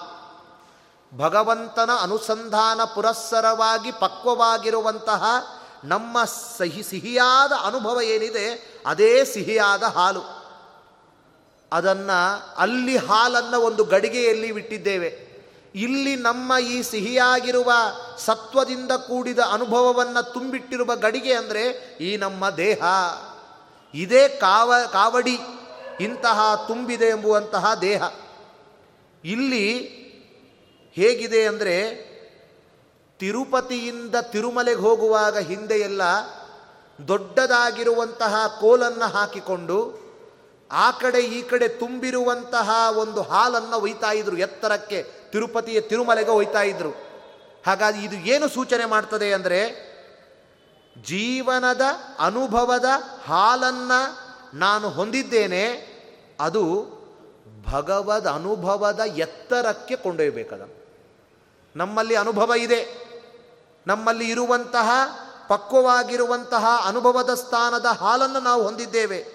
ಅದು ಭಗವಂತನದ ಅನುಭವದ ಎತ್ತರ ಸ್ಥಾನಕ್ಕೆ ಕೊಂಡೊಯ್ಯಬೇಕು. ಯಾಕೆ ಅಂದರೆ ಅಂದರೆ ಅರ್ಥ ಏನು ಅಂದರೆ, ನಾವು ಏನೇ ಮಾಡಿದರೂ ಕೂಡ ಭಗವಂತನ ಪೂಜಾ ರೂಪವಾಗಿದೆ ಅಂತ ಅನುಸಂಧಾನಕ್ಕೆ ತಂದುಕೊಳ್ಬೇಕು ನಮ್ಮ ನಮ್ಮ ಅನುಭವವನ್ನು ಅಲ್ಲಿ ಹೇಗೆ ಹಾಲು ಮಾರುವವರು ತಾವು ಹೊತ್ತುಕೊಂಡು ಎತ್ತರದ ಸ್ಥಾನದಲ್ಲಿರುವ ತಿರುಮಲೆಗೆ ಕೊಂಡೊಯ್ತಾ ಇದ್ರೋ, ಹಾಗೆ ನಮ್ಮ ಜೀವನದ ಅನುಭವ ತುಂಬಿರುವಂತಹ ಈ ನಮ್ಮ ದೇಹ ಎಂಬುವಂತಹ ಪಾತ್ರೆಯಲ್ಲಿಯೂ ಕೂಡ ಎತ್ತರದ ಸ್ಥಾನದಲ್ಲಿ ಕೊಂಡೊಯ್ಯಬೇಕು ಅಂದರೆ ಭಗವದೆತ್ತರಕ್ಕೆ ಕೊಂಡೊಯ್ಯಬೇಕು ಅಂದರೆ, ನಾವು ಮಾಡುವ ಎಲ್ಲ ಕಾರ್ಯಗಳು ಕೂಡ ಭಗವಂತನ ಕಾರ್ಯ ಎಂಬುದಾಗಿ ತಿಳಿಬೇಕು. ಪ್ರಾತಃ ಪ್ರಭೃತಿ ಸಾಯಾಂತಂ, ಸಾಯಾದಿ ಪ್ರಾತರಂ ತತಃ, ಯತ್ಕರೋಮಿ ಜಗನ್ನಾಥ ತದಸ್ತು ತವ ಪೂಜನಂ.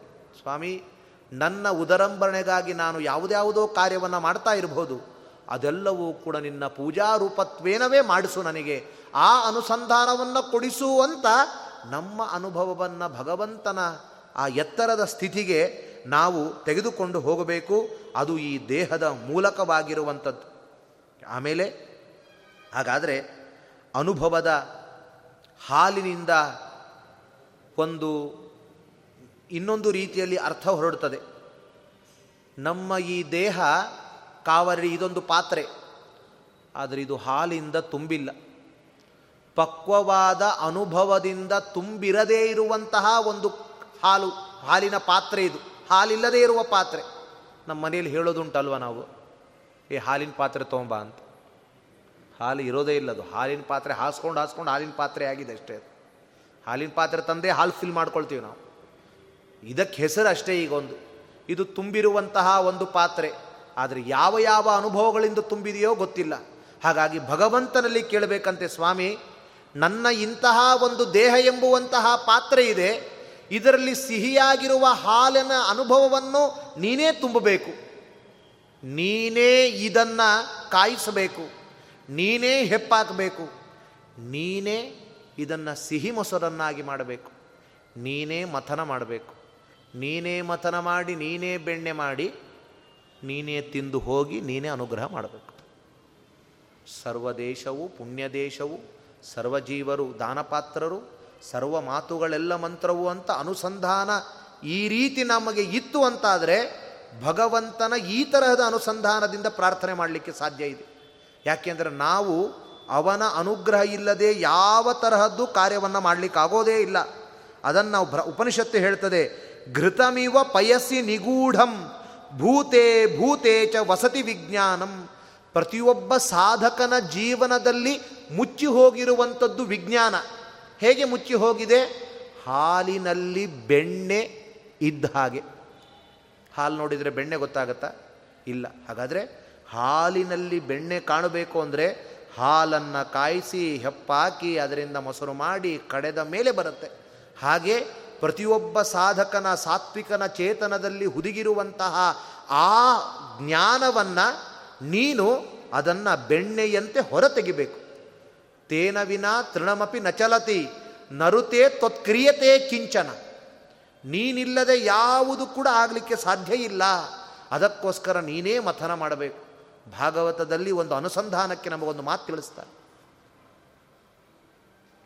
ಸಮುದ್ರ ಮಥನ ಮಾಡಿದ್ದು ಭಗವಂತ ಯಾಕೆ ಅಂದರೆ ಸಮುದ್ರದಲ್ಲಿ ಇಟ್ಟಿರುವಂತಹ ಮಂದರ ಪರ್ವತ ಮುಳುಗಿತು, ಭಗವಂತ ಬಂದ ಎತ್ತಿದ. ಸಮುದ್ರದಲ್ಲಿ ಮಥನ ಮಾಡುವಾಗ ಕೆಳಗಡೆ ಏನೋ ಸಪೋರ್ಟ್ ಬಂತು, ಮೇಲ್ಗಡೆ ಹಾರ್ಲಿಕ್ಕೆ ಹೋಯಿತು, ಅಲ್ಲಿ ಅಜಿತನಾಮಕನಾಗಿ ಬಂದ. ಪರ್ವತವೇ ಪುಡಿ ಪುಡಿಯಾಗುವ ಸ್ಥಿತಿ ಬಂತು, ಅಲ್ಲಿ ಒಬ್ಬ ಭಗವಂತನ ಬಂದ. ವಾಸುಕಿ ಸುಸ್ತಾದ, ಅಲ್ಲಿ ಭಗವಂತ ಬಂದ. ದೇವತೆಗಳು ಅಸುರರು ಸುಸ್ತಾದರೂ ಅಲ್ಲಿ ಭಗವಂತ ಬಂದ, ಮಥನ ಮಾಡಿದರು. ಅಮೃತ ತಂದ ಧನ್ವಂತರಿಯಾಗಿ, ಮೋಹಿನಿಯಾಗಿ ಅಮೃತ ಉಣಿಸಿದ. ಹಾಗಾದರೆ ಸಾಧನೆ ಮಾಡಲಿಕ್ಕೆ ಭಗವಂತ ಬೇಕು, ಫಲ ಕೊಡಲಿಕ್ಕೆ ಭಗವಂತ ಬೇಕು, ಫಲವನ್ನು ಉಣ್ಣುವಂತೆ ಮಾಡಲಿಕ್ಕೂ ಭಗವಂತ ಬೇಕು. ನಾವು ಏನು ಮಾಡಿದ್ದೀವಿ ಹಾಗಾದರೆ? ಏನು ಮಾಡಿಲ್ಲ ನಾವು ಯೋಚನೆ ಮಾಡಿದರೆ. ಹಾಗಾಗಿ ನಾವು ಏನೂ ಮಾಡಿಲ್ಲ ಎಂಬುವ ಎಚ್ಚರ ನಮಗಿದ್ರೆ ಶಭಾಷ್ ಅಂತಾನೆ ಭಗವಂತ. ಇದೇ ದೊಡ್ಡ ಅನುಗ್ರಹನೋ ತಗೋ ನೀನು, ಅನುಗ್ರಹ ತಗೋ ಅಂತ ಅಂತಾನೆ. ಆದರೆ ಇವತ್ತು ನಮಗೆ ಆ ಎಚ್ಚರಿಕೆ ಇಲ್ಲದೆ ನಾವು ಬಾಳ್ತಾ ಇದ್ದೇವೆ. ನಮ್ಮ ಈ ಒಂದು ದೇಹದಲ್ಲಿ ನೀನೇ ಹಾಲನ್ನು ಹಾಕಿ, ಕಾಯಿಸಿ, ಹೆಪ್ಪಾಕಿ, ಮಡಿದ ಮಾಡಿ, ಅದರಲ್ಲಿರುವಂತಹ ಬೆಣ್ಣೆಯನ್ನು ನೀನು ಸ್ವೀಕರಿಸಿ ನನ್ನನ್ನು ಅನುಗ್ರಹ ಮಾಡು ಎಂಬುವ ನಾಹಂಕರ್ತ, ಹರಿಕರ್ತ ಎಂಬುವ ಚಿಂತನೆಯನ್ನು ದಾಸರು ಈ ರೀತಿಯಾಗಿರುವ ತತ್ವಗಳಲ್ಲಿ, ಶಬ್ದಗಳಲ್ಲಿ ಅದನ್ನು ಹೆಣಸಿ ಇಟ್ಟಿದ್ದಾರೆ. ಅದನ್ನೇ ದಾಸರು ಹೇಳುವಾಗ, ನಿನ್ನ ಸೇವೆಯ ಇತ್ತು ಎನಗೆ, ನಿನ್ನ ಪದಯುಗ ಭಕ್ತಿ ನೀಡಿ, ನಿನ್ನ ಗುಣಗಳ ಸ್ತವನ ಮಾಡುವ ಜ್ಞಾನ ನೀನಿತ್ತು. ಎನ್ನ ಮನದಲ್ಲಿ ನೀನೆ ನಿಂತು ಘನ್ನ ಕಾರ್ಯವ ಮಾಡಿ ಮಾಡಿಸು. ಧನ್ಯ ಎಂದೆನಿಸೆನ್ನ ಲೋಕದಿ ಶೇಷಗಿರಿವಾಸ. ಶ್ರೀನಿವಾಸನೆ ಭಕ್ತ ಪೋಷಣೆ, ಜ್ಞಾನ ಕುಲಗಳಿಗ ಭಯದಾಯಕ. ದೀನ ಬಾಂಧವ ನೀನೆಯ ನಮನದರ್ಥ ಪೂರೈಸೋ. ಅನುಪಮೋಪಮ ಜ್ಞಾನ ಸಂಪತ್ ವಿನಯಪೂರ್ವಕ ವಿತ್ತು ಪಾಲಿಸೋ. ಜನುಮ ಜನುಮಕ್ಕೆ ಮರೆಯಬೇಡವೋ. ಶೇಷಗಿರಿವಾಸ.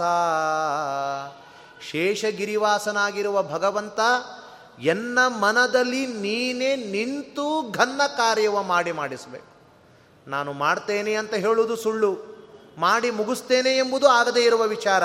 ಹಾಗಾಗಿ ನೀನೇ ನನ್ನಲ್ಲಿ ನಿಂತು ಈ ಕಾರ್ಯವನ್ನು ಮಾಡಿಸಿ ನನ್ನನ್ನು ಅನುಗ್ರಹ ಮಾಡಬೇಕು ಅಂತ ಕೇಳಿಕೊಂಡಂತೆ ಅಂತಹ ಮಾತುಗಳಿಂದ ದಾಸರು ನಮ್ಮನ್ನು ಅಸ್ವಾತಂತ್ರ್ಯದ ಬುದ್ಧಿಯನ್ನು ತಾಳಬೇಕು, ದಾಸ್ಯತ್ವದ ಬುದ್ಧಿ ತಾಳಬೇಕು ನಾಹಂಕರ್ತ ಎಂಬುವಂತಹ ಬುದ್ಧಿ ತಾಳಬೇಕು. ಸ್ವಾಮಿ ಮಮ ಸ್ವಾಮಿರ್ ಹರಿರ ನಿತ್ಯಂ. ನಿಜವಾಗೂ ಸರ್ವಸ್ಯ ಪ್ರಭು ಅವನೊಬ್ಬನೇ ಆಗಿದ್ದಾನೆ ಎಂಬುವ ಬುದ್ಧಿಯನ್ನು ತಾಳಲಿಕ್ಕೋಸ್ಕರ ಈ ರೀತಿಯಾದ ಚಿಂತನೆಯನ್ನು ತಿಳಿಸಿ, ಮುಂದೆ ನನ್ನ ಒಳಗಡೆ ಇರುವಂತಹ ಜ್ಞಾನದ ಬೆಣ್ಣೆಯನ್ನು ನೀನು ಲೇಸಾಗಿ ಸ್ವೀಕರಿಸಬೇಕು ಅಂತ. ಅಂದರೆ ಇದರಲ್ಲಿ ಯಾವ ಒತ್ತಡ ಇಲ್ಲ. ಅವಸರವಸರದಲ್ಲಿ ಅಲ್ಲ. ಲೇಸಾಗಿ ಯಥಾಸುಖವಾಗಿ, ಅಂದರೆ ಅನಾದರ ಇಲ್ಲ. ಅದರಲ್ಲಿ ಆಸಕ್ತಿ, ಭಕ್ತಿ ಇದೆ. ನಿಧಾನವಾಗಿ ಸ್ವೀಕಾರ ಮಾಡಿ, ಹೊಟ್ಟೆ ತುಂಬುವಂತೆ ನೀನು ಸ್ವೀಕರಿಸಿ ನನ್ನನ್ನು ಅನುಗ್ರಹಿಸಬೇಕು ಅಂತ ಕೇಳಿದ್ದಾರೆ. ಯಾವತ್ತು ಭಕ್ತಿ ಎಂಬುವಂಥದ್ದು ಎರಡು ಮುಖ. ಇದರಲ್ಲಿ ಪ್ರೀತಿ ಯಾವತ್ತೂ ಹಾಗೆ. ಸ್ನೇಹದ ಲಕ್ಷಣವೇ ಅದು ಗೆಟ್ ಟುಗೆದರ್ ಎರಡು ಮುಖಗಳ ಅದರಲ್ಲಿ ಇದ್ದರೆ ಮಾತ್ರ ಪ್ರೀತಿ ಉಳಿತದೆ. ಏಕಮುಖವಾಗಿತ್ತು ಪ್ರೀತಿ ಸ್ನೇಹ ಅಂದರೆ ಅದು ಇರೋಲ್ಲ. ಇಲ್ಲಿ ಆ ಥರದ ಒಂದು ಪ್ರಸಂಗವನ್ನು ನಮಗೆ ತಿಳಿಸಿಕೊಡ್ತಾರೆ. ಭಕ್ತ ಭಗವಂತನ ನಿಂದೆ ನಿಂತು ಅವನ ಸ್ತೋತ್ರ ಮಾಡ್ತಾ, ನೀನೇ ಎಲ್ಲವನ್ನು ಮಾಡಿಸುವಂಥವನು ನನ್ನಲ್ಲಿರುವಂತಹ ಆ ಜ್ಞಾನವನ್ನು, ಜ್ಯೋತಿಯನ್ನು ಬೆಳಗಿಸಿ, ಅದರ ಬೆಣ್ಣೆಯನ್ನು ನೀನೇ ಹೆಪ್ಪಾಕಿ ಸ್ವೀಕರಿಸು ಅಂತ ಇವನು ಹೇಳ್ತಾನೆ. ಭಗವಂತ ಈ ಒಂದು ಮೊರೆಗೆ ಹೋಗೊಟ್ಟು ಅದನ್ನು ಅವನು ಸ್ವೀಕಾರ ಮಾಡ್ತಾನೆ. ಆಗ ಮಾತ್ರ ಪ್ರೀತಿ ಉಳಿಯುವಂಥದ್ದು. ಒಬ್ಬ ಕವಿ ಹೇಳ್ತಾನೆ, ಸ್ನೇಹ ಅಂದರೆ ಏನು? ದದಾತಿ ಪ್ರತಿಗೃಹಾತಿ ಗುಹ್ಯ ಮಾಖ್ಯಾತಿ ಪೃಚ್ಛತಿ. ಭುಂಕ್ತೆ ಭೋಜಯತೆ ಚೈವ ಷಡ್ವಿಧಂ ಪ್ರೀತಿ ಲಕ್ಷಣಂ. ದದಾತಿ. ಏನಾದರೂ ಆಪತ್ತು ಕಾಲ ಬಂದಾಗ ತಗೊಳ್ಳೋ ಇದನ್ನು ಬಳಸ್ಕೋ. ನಿನಗೆ ಒಳ್ಳೇದಾಗ್ತದೆ. ಆಮೇಲೆ ಕೊಡೋ ಯಾವಾಗಾದರೂ. ದದಾತಿ. ತನಗೆ ಕಷ್ಟ ಇದ್ದಾಗ ನೀನೇನಾದರೂ ಕೊಡೋದಿದ್ರೆ ಕೊಡೋ ಅಂತ ನಿಸ್ಸಹಾಯ ಸಂಕೋಚವಾಗಿ ಕೇಳ್ತಾನೆ. ಅವನು ಅದನ್ನು ಕೊಡ್ತಾನೆ. ಪ್ರತಿಗೃಹಣ ಗುಹ್ಯ ಮಾಖ್ಯಾತಿ. ಏನಾದರೂ ಗುಖ್ಯವಾದದ್ದು ಕೆಟ್ಟದಾದ ಸ್ವಭಾವ ಇದ್ದರೆ ಅದನ್ನು ಹೇಳ್ತಾನೆ, ಹೀಗೆ ಮಾಡಬೇಡ ಅಂತ ಹೇಳ್ತಾನೆ. ಮತ್ತೆ ಕೇಳ್ತಾನೆ, ನನ್ನ ಬಗ್ಗೆ ಏನಾದರೂ ಇದ್ದರೆ ಹೇಳು ಅವಗುಣಗಳಿದ್ದರೆ ಹೇಳು ಅಂತಾನೆ. ಮತ್ತು ಭುಂಕ್ತೆ ಭೋಜಯತೆ. ತಾನು ಅವ್ರ ಮನೇಲಿ ಹೋಗಿ ತಿಂತಾನೆ, ತಾನು ತಿನ್ನಿಸ್ತಾನೆ ಒಂದೇ ಯಾವಾಗಲೂ ಕೂಡ ಸಂಜೆ ಆದರೆ ಸಾಕು, ಅವ್ರ ಮನೆಯಲ್ಲೇ ಹೋಗಿ ಛಾ ಪ್ರೋಗ್ರಾಮ್ ಇಟ್ಟುಕೊಂಡು, ಜೀವನ ಪರ್ಯಂತ ಇದ್ದರೆ ಅವನಿಗೆ ಔದಾಸೀನ್ಯ ಬರ್ತದೆ. ಅದು ಪ್ರೀತಿಯ ಸಂಕೇತ ಅಲ್ಲ. ಮನೆಗೆ ಬರ್ತಾ ಇರಬೇಕು, ಅವ್ರ ಮನೆಗೆ ಹೋಗ್ತಾ ಇರಬೇಕು. ಮಾತಾಡಬೇಕು, ಮಾತನಾಡಿಸ್ತಾ ಇರಬೇಕು, ಕೊಡಬೇಕು, ತೆಗೆದುಕೊಳ್ತಾ ಇರಬೇಕು. ಇದು ಪ್ರೀತಿಯ ಸಂಕೇತ ಅಂತ. ಹಾಗೆ ಇಲ್ಲಿ ಭಕ್ತ, ಸ್ವಾಮಿ, ಇದೆಲ್ಲವೂ ಕೂಡ ನಿಂದದೆ, ನನ್ನೇನಿದೆ ಸ್ವಾಮಿ, ನಿಂದೇ ಇದಲ್ಲ ಅಂತ ಅರ್ಪಣಾಭಾವದಿಂದ ಕೊಡಬೇಕು. ಭಗವಂತ ಅದನ್ನು ಸ್ವೀಕಾರ ಮಾಡಬೇಕು. ಅದೇ ಭಕ್ತ ಮತ್ತು ಭಗವಂತನಿರುವಂತಹ ಒಂದು ಸೇತುವೆ. ಹಾಗಾಗಿ ಯಾಕೆ? ಯಮೈಯೇಷ ಋಣತೆ ತೇನ ಲಭ್ಯ. ಯಮೇ ವೇಷ. ಭಗವಂತನು ನಾನು ಇವನನ್ನು ಸ್ವೀಕರಿಸ್ತೇನೆ ಅಂತ ಯಾರನ್ನ ಅವನು ಸ್ವೀಕಾರ ಮಾಡುವ ಇಚ್ಛೆ ಪಡ್ತಾನೋ ಅವನಿಂದ ಮಾತ್ರ ಅವನು ಅನುಗ್ರಹಿತನಾಗ್ತಾ ಇದ್ದಾನೆ. ಹಾಗಾಗಿ ಇದರಿಂದ ಭಗವಂತನನ್ನು ಒಲಿಸಿಬಿಡ್ತೇನೆ ಅಂತ ಛಲ ದಾಸರಿಗಿಲ್ಲ ನೀನು ಒಲಿಬೇಕು ಎಂಬುವಂತಹ ಹಂಬಲ ಮಾತ್ರ ದಾಸರಲ್ಲಿದೆ. ಈ ರೀತಿಯಾಗಿ ಸ್ತೋತ್ರ ಮಾಡಿ ಶೇಷ ಶಯನನೆಗೇಳು ಅಂತಾರೆ. ಇಲ್ಲೂ ಒಂದು ಅರ್ಥ ಇದೆ. ನೋಡಿ ಎಷ್ಟು ಚೆನ್ನಾಗಿದೆ ಅಂದರೆ ನಾವು ಹಿಂದೆ ಎಲ್ಲ ಹಾಲಿನ ಸಂಬಂಧಪಟ್ಟಿರುವ ಮಾತುಗಳು ಬಂತು. ಹಾಲು ಗಡಿಗೆಯಲ್ಲಿ ತಂದಿದ್ದೇವೆ, ಅದನ್ನು ನೀನೇ ಹೆಪ್ಪಾಕಿ ಸಿಹಿ ಮೊಸರು ಮಾಡಿ ಬೆಣ್ಣೆಯಾಗಿ ಮಾಡಿ ಸ್ವೀಕಾರ ಮಾಡುವಂಥ ಭಗವಂತ ಎಂಥವನು ಶೇಷಶಯನ ಎಲ್ಲಿ ಶೇಷಶಾಯಿ ಕ್ಷೀರ ಸಮುದ್ರದಲ್ಲಿ. ನಮ್ಮ ಪಾಡು ಹೇಗಿದೆ ಅಂದರೆ ಕ್ಷೀರ ಸಮುದ್ರದಲ್ಲಿಯೇ ಪಬಡಿಸುವ ಭಗವಂತನ ಮುಂದೆ ಒಂದು ಚಂಬಲ್ಲಿ ಹೋಗಿ ಹಾಲನ್ನು ಕೊಡುವಂತಹ ಸ್ಥಿತಿ ನಮ್ಮದು. ಸಹಸ್ರ ದೀಧಿತಿ ಕಾಂತಿ ಉಳ್ಳ ಭಗವಂತನಿಗೆ ಒಂದು ದೀಪ ಹಚ್ಚುವ ಮೂಲಕ, ದೀಪ ಹಚ್ಚಿದ್ದೀನಿ, ಏನಾದರೂ ಕೊಡು ಅಂತ ಕೇಳುವ ಒಂದು ಸ್ಥಿತಿ ನಮ್ಮದು. ಅಂತಹ ಉಕ್ಕಿ ಹರಿಯುವಂತಹ ಕೆರೆಗೆ ಒಂದು ಬೊಗಸೆಯಿಂದ ನೀರನ್ನು ನಾವು ಅಲ್ಲಿದೇ ಕೊಡುವಂತಹ ಸ್ಥಿತಿ ನಮ್ಮದಾಗಿದೆ. ಅಂತಹ ಭಗವಂತನನ್ನು ಶೇಷಶಯನನೇ ಏಳು ಅಂತ ಹೇಳ್ತಾ ಇದ್ದಾರೆ. ಹೌದಾ? ಏಳಬೇಕು, ಯಾಕೆ ಏಳಬೇಕು? ಎದ್ದು ಏನು ಮಾಡಬೇಕು ಅಂದರೆ, ಹೇಷಶಯನನೇ ಏಳು, ಸಮುದ್ರ ಮಥನವ ಮಾಡು ಅಂತಾರೆ. ಏಳಬೇಕು ಯಾಕೆ ಅಂದರೆ, ಸಮುದ್ರ ಮಥನ ಮಾಡಲಿಕ್ಕೆ. ಅಲ್ಲಪ್ಪ, ಯಾವತ್ತೋ ನಡೆದು ಹೋಗಿರುವಂತಹ ಸಮುದ್ರ ಮಥನ ಮತ್ತ್ಯಾಕೆ ಈಗ ಬೇಕು ಈ ಜಾವದಲ್ಲಿ? ಅದು ಕೂಡ ಮುಗಿದು ಹೋಗಿದ ಕೆಲಸ. ಅದಕ್ಕೆ ಮತ್ತೆ ನಾನು ಯಾಕೆ ಶ್ರೀನಿವಾಸನಾಗಿ ಬರಬೇಕು ಅಂತ ಕೇಳಿದರೆ, ಇದರ ಪದ್ಯದ ಒಂದು ಒಳಾರ್ಥ ಬಹಳ ಇದೆ. ಇಲ್ಲಿಯೂ ಕೂಡ ಹಾಗೆ. ಜೀವನದ ಅನುಭವದ ಹಾಲನ್ನು ತುಂಬಿಕೊಂಡಿರುವಂತಹ ನಮ್ಮ ಹೃದಯವೇ ಕ್ಷೀರ ಸಮುದ್ರ. ಜೀವನದ ಅನುಭವ, ಒಳ್ಳೊಳ್ಳೆಯ ಭಗವಂತನ ಅನುಭವವನ್ನು ತುಂಬಿಕೊಂಡಿರುವ ಈ ಹೃದಯವೇ ಕ್ಷೀರ ಸಮುದ್ರ.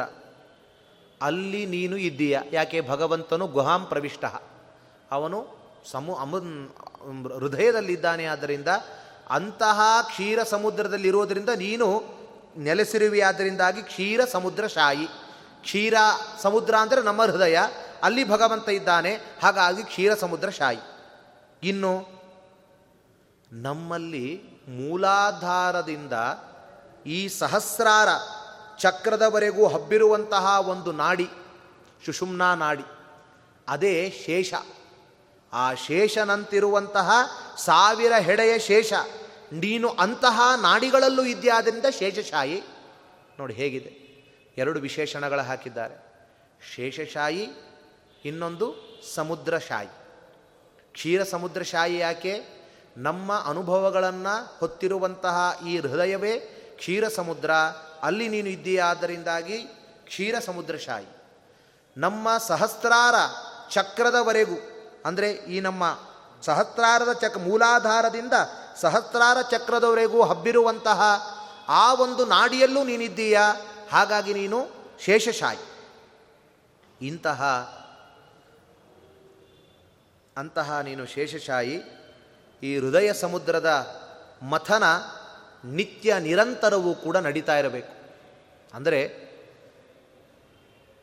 ಹೃದಯದಲ್ಲಿ ಮಥನ, ಅಲ್ಲಿ ಮಥನ ಮಾಡಿದಾಗ ಬಂದಿರುವಂಥದ್ದು ಮೊದಲಿಗೆ ಹಲಾಹಲ ವಿಷ. ಅದು ದೂರವಾಗುತ್ತೆ. ಆಮೇಲೆ ಅಮೃತ ಬರ್ತದೆ. ಹಾಗೆ ಇಂತಹ ನಮ್ಮ ಈ ನಾಡಿಗಳಲ್ಲೆಲ್ಲ ನೀನು ಇದ್ದು ಅದನ್ನು ಮಥನ ಮಾಡುವ ಮೂಲಕ ಸಜ್ಞಾನವನ್ನು ಕೊಡು ಅಂತ ಕೇಳ್ತಾ ಇದ್ದಾರೆ. ಹೀಗೆ ಮುಂದೆ ಆ ಭಗವಂತನು ಅನೇಕ ತತ್ವಗಳನ್ನು ತಿಳಿಸ್ತಾ ಇದ್ದಾರೆ. ಏಳು ಸಮುದ್ರವಂತನ ಮಾಡುವಂಥ ಅದೇನು ಎಂಬುದನ್ನು ನಾಳೆ ಇಲ್ಲ. ನಾಡಿದ ದಿನ ನೋಡೋಣ ಅಂತ ಹೇಳ್ತಾ ಸ್ವಲ್ಪ ಯಾಕೋ ಇದು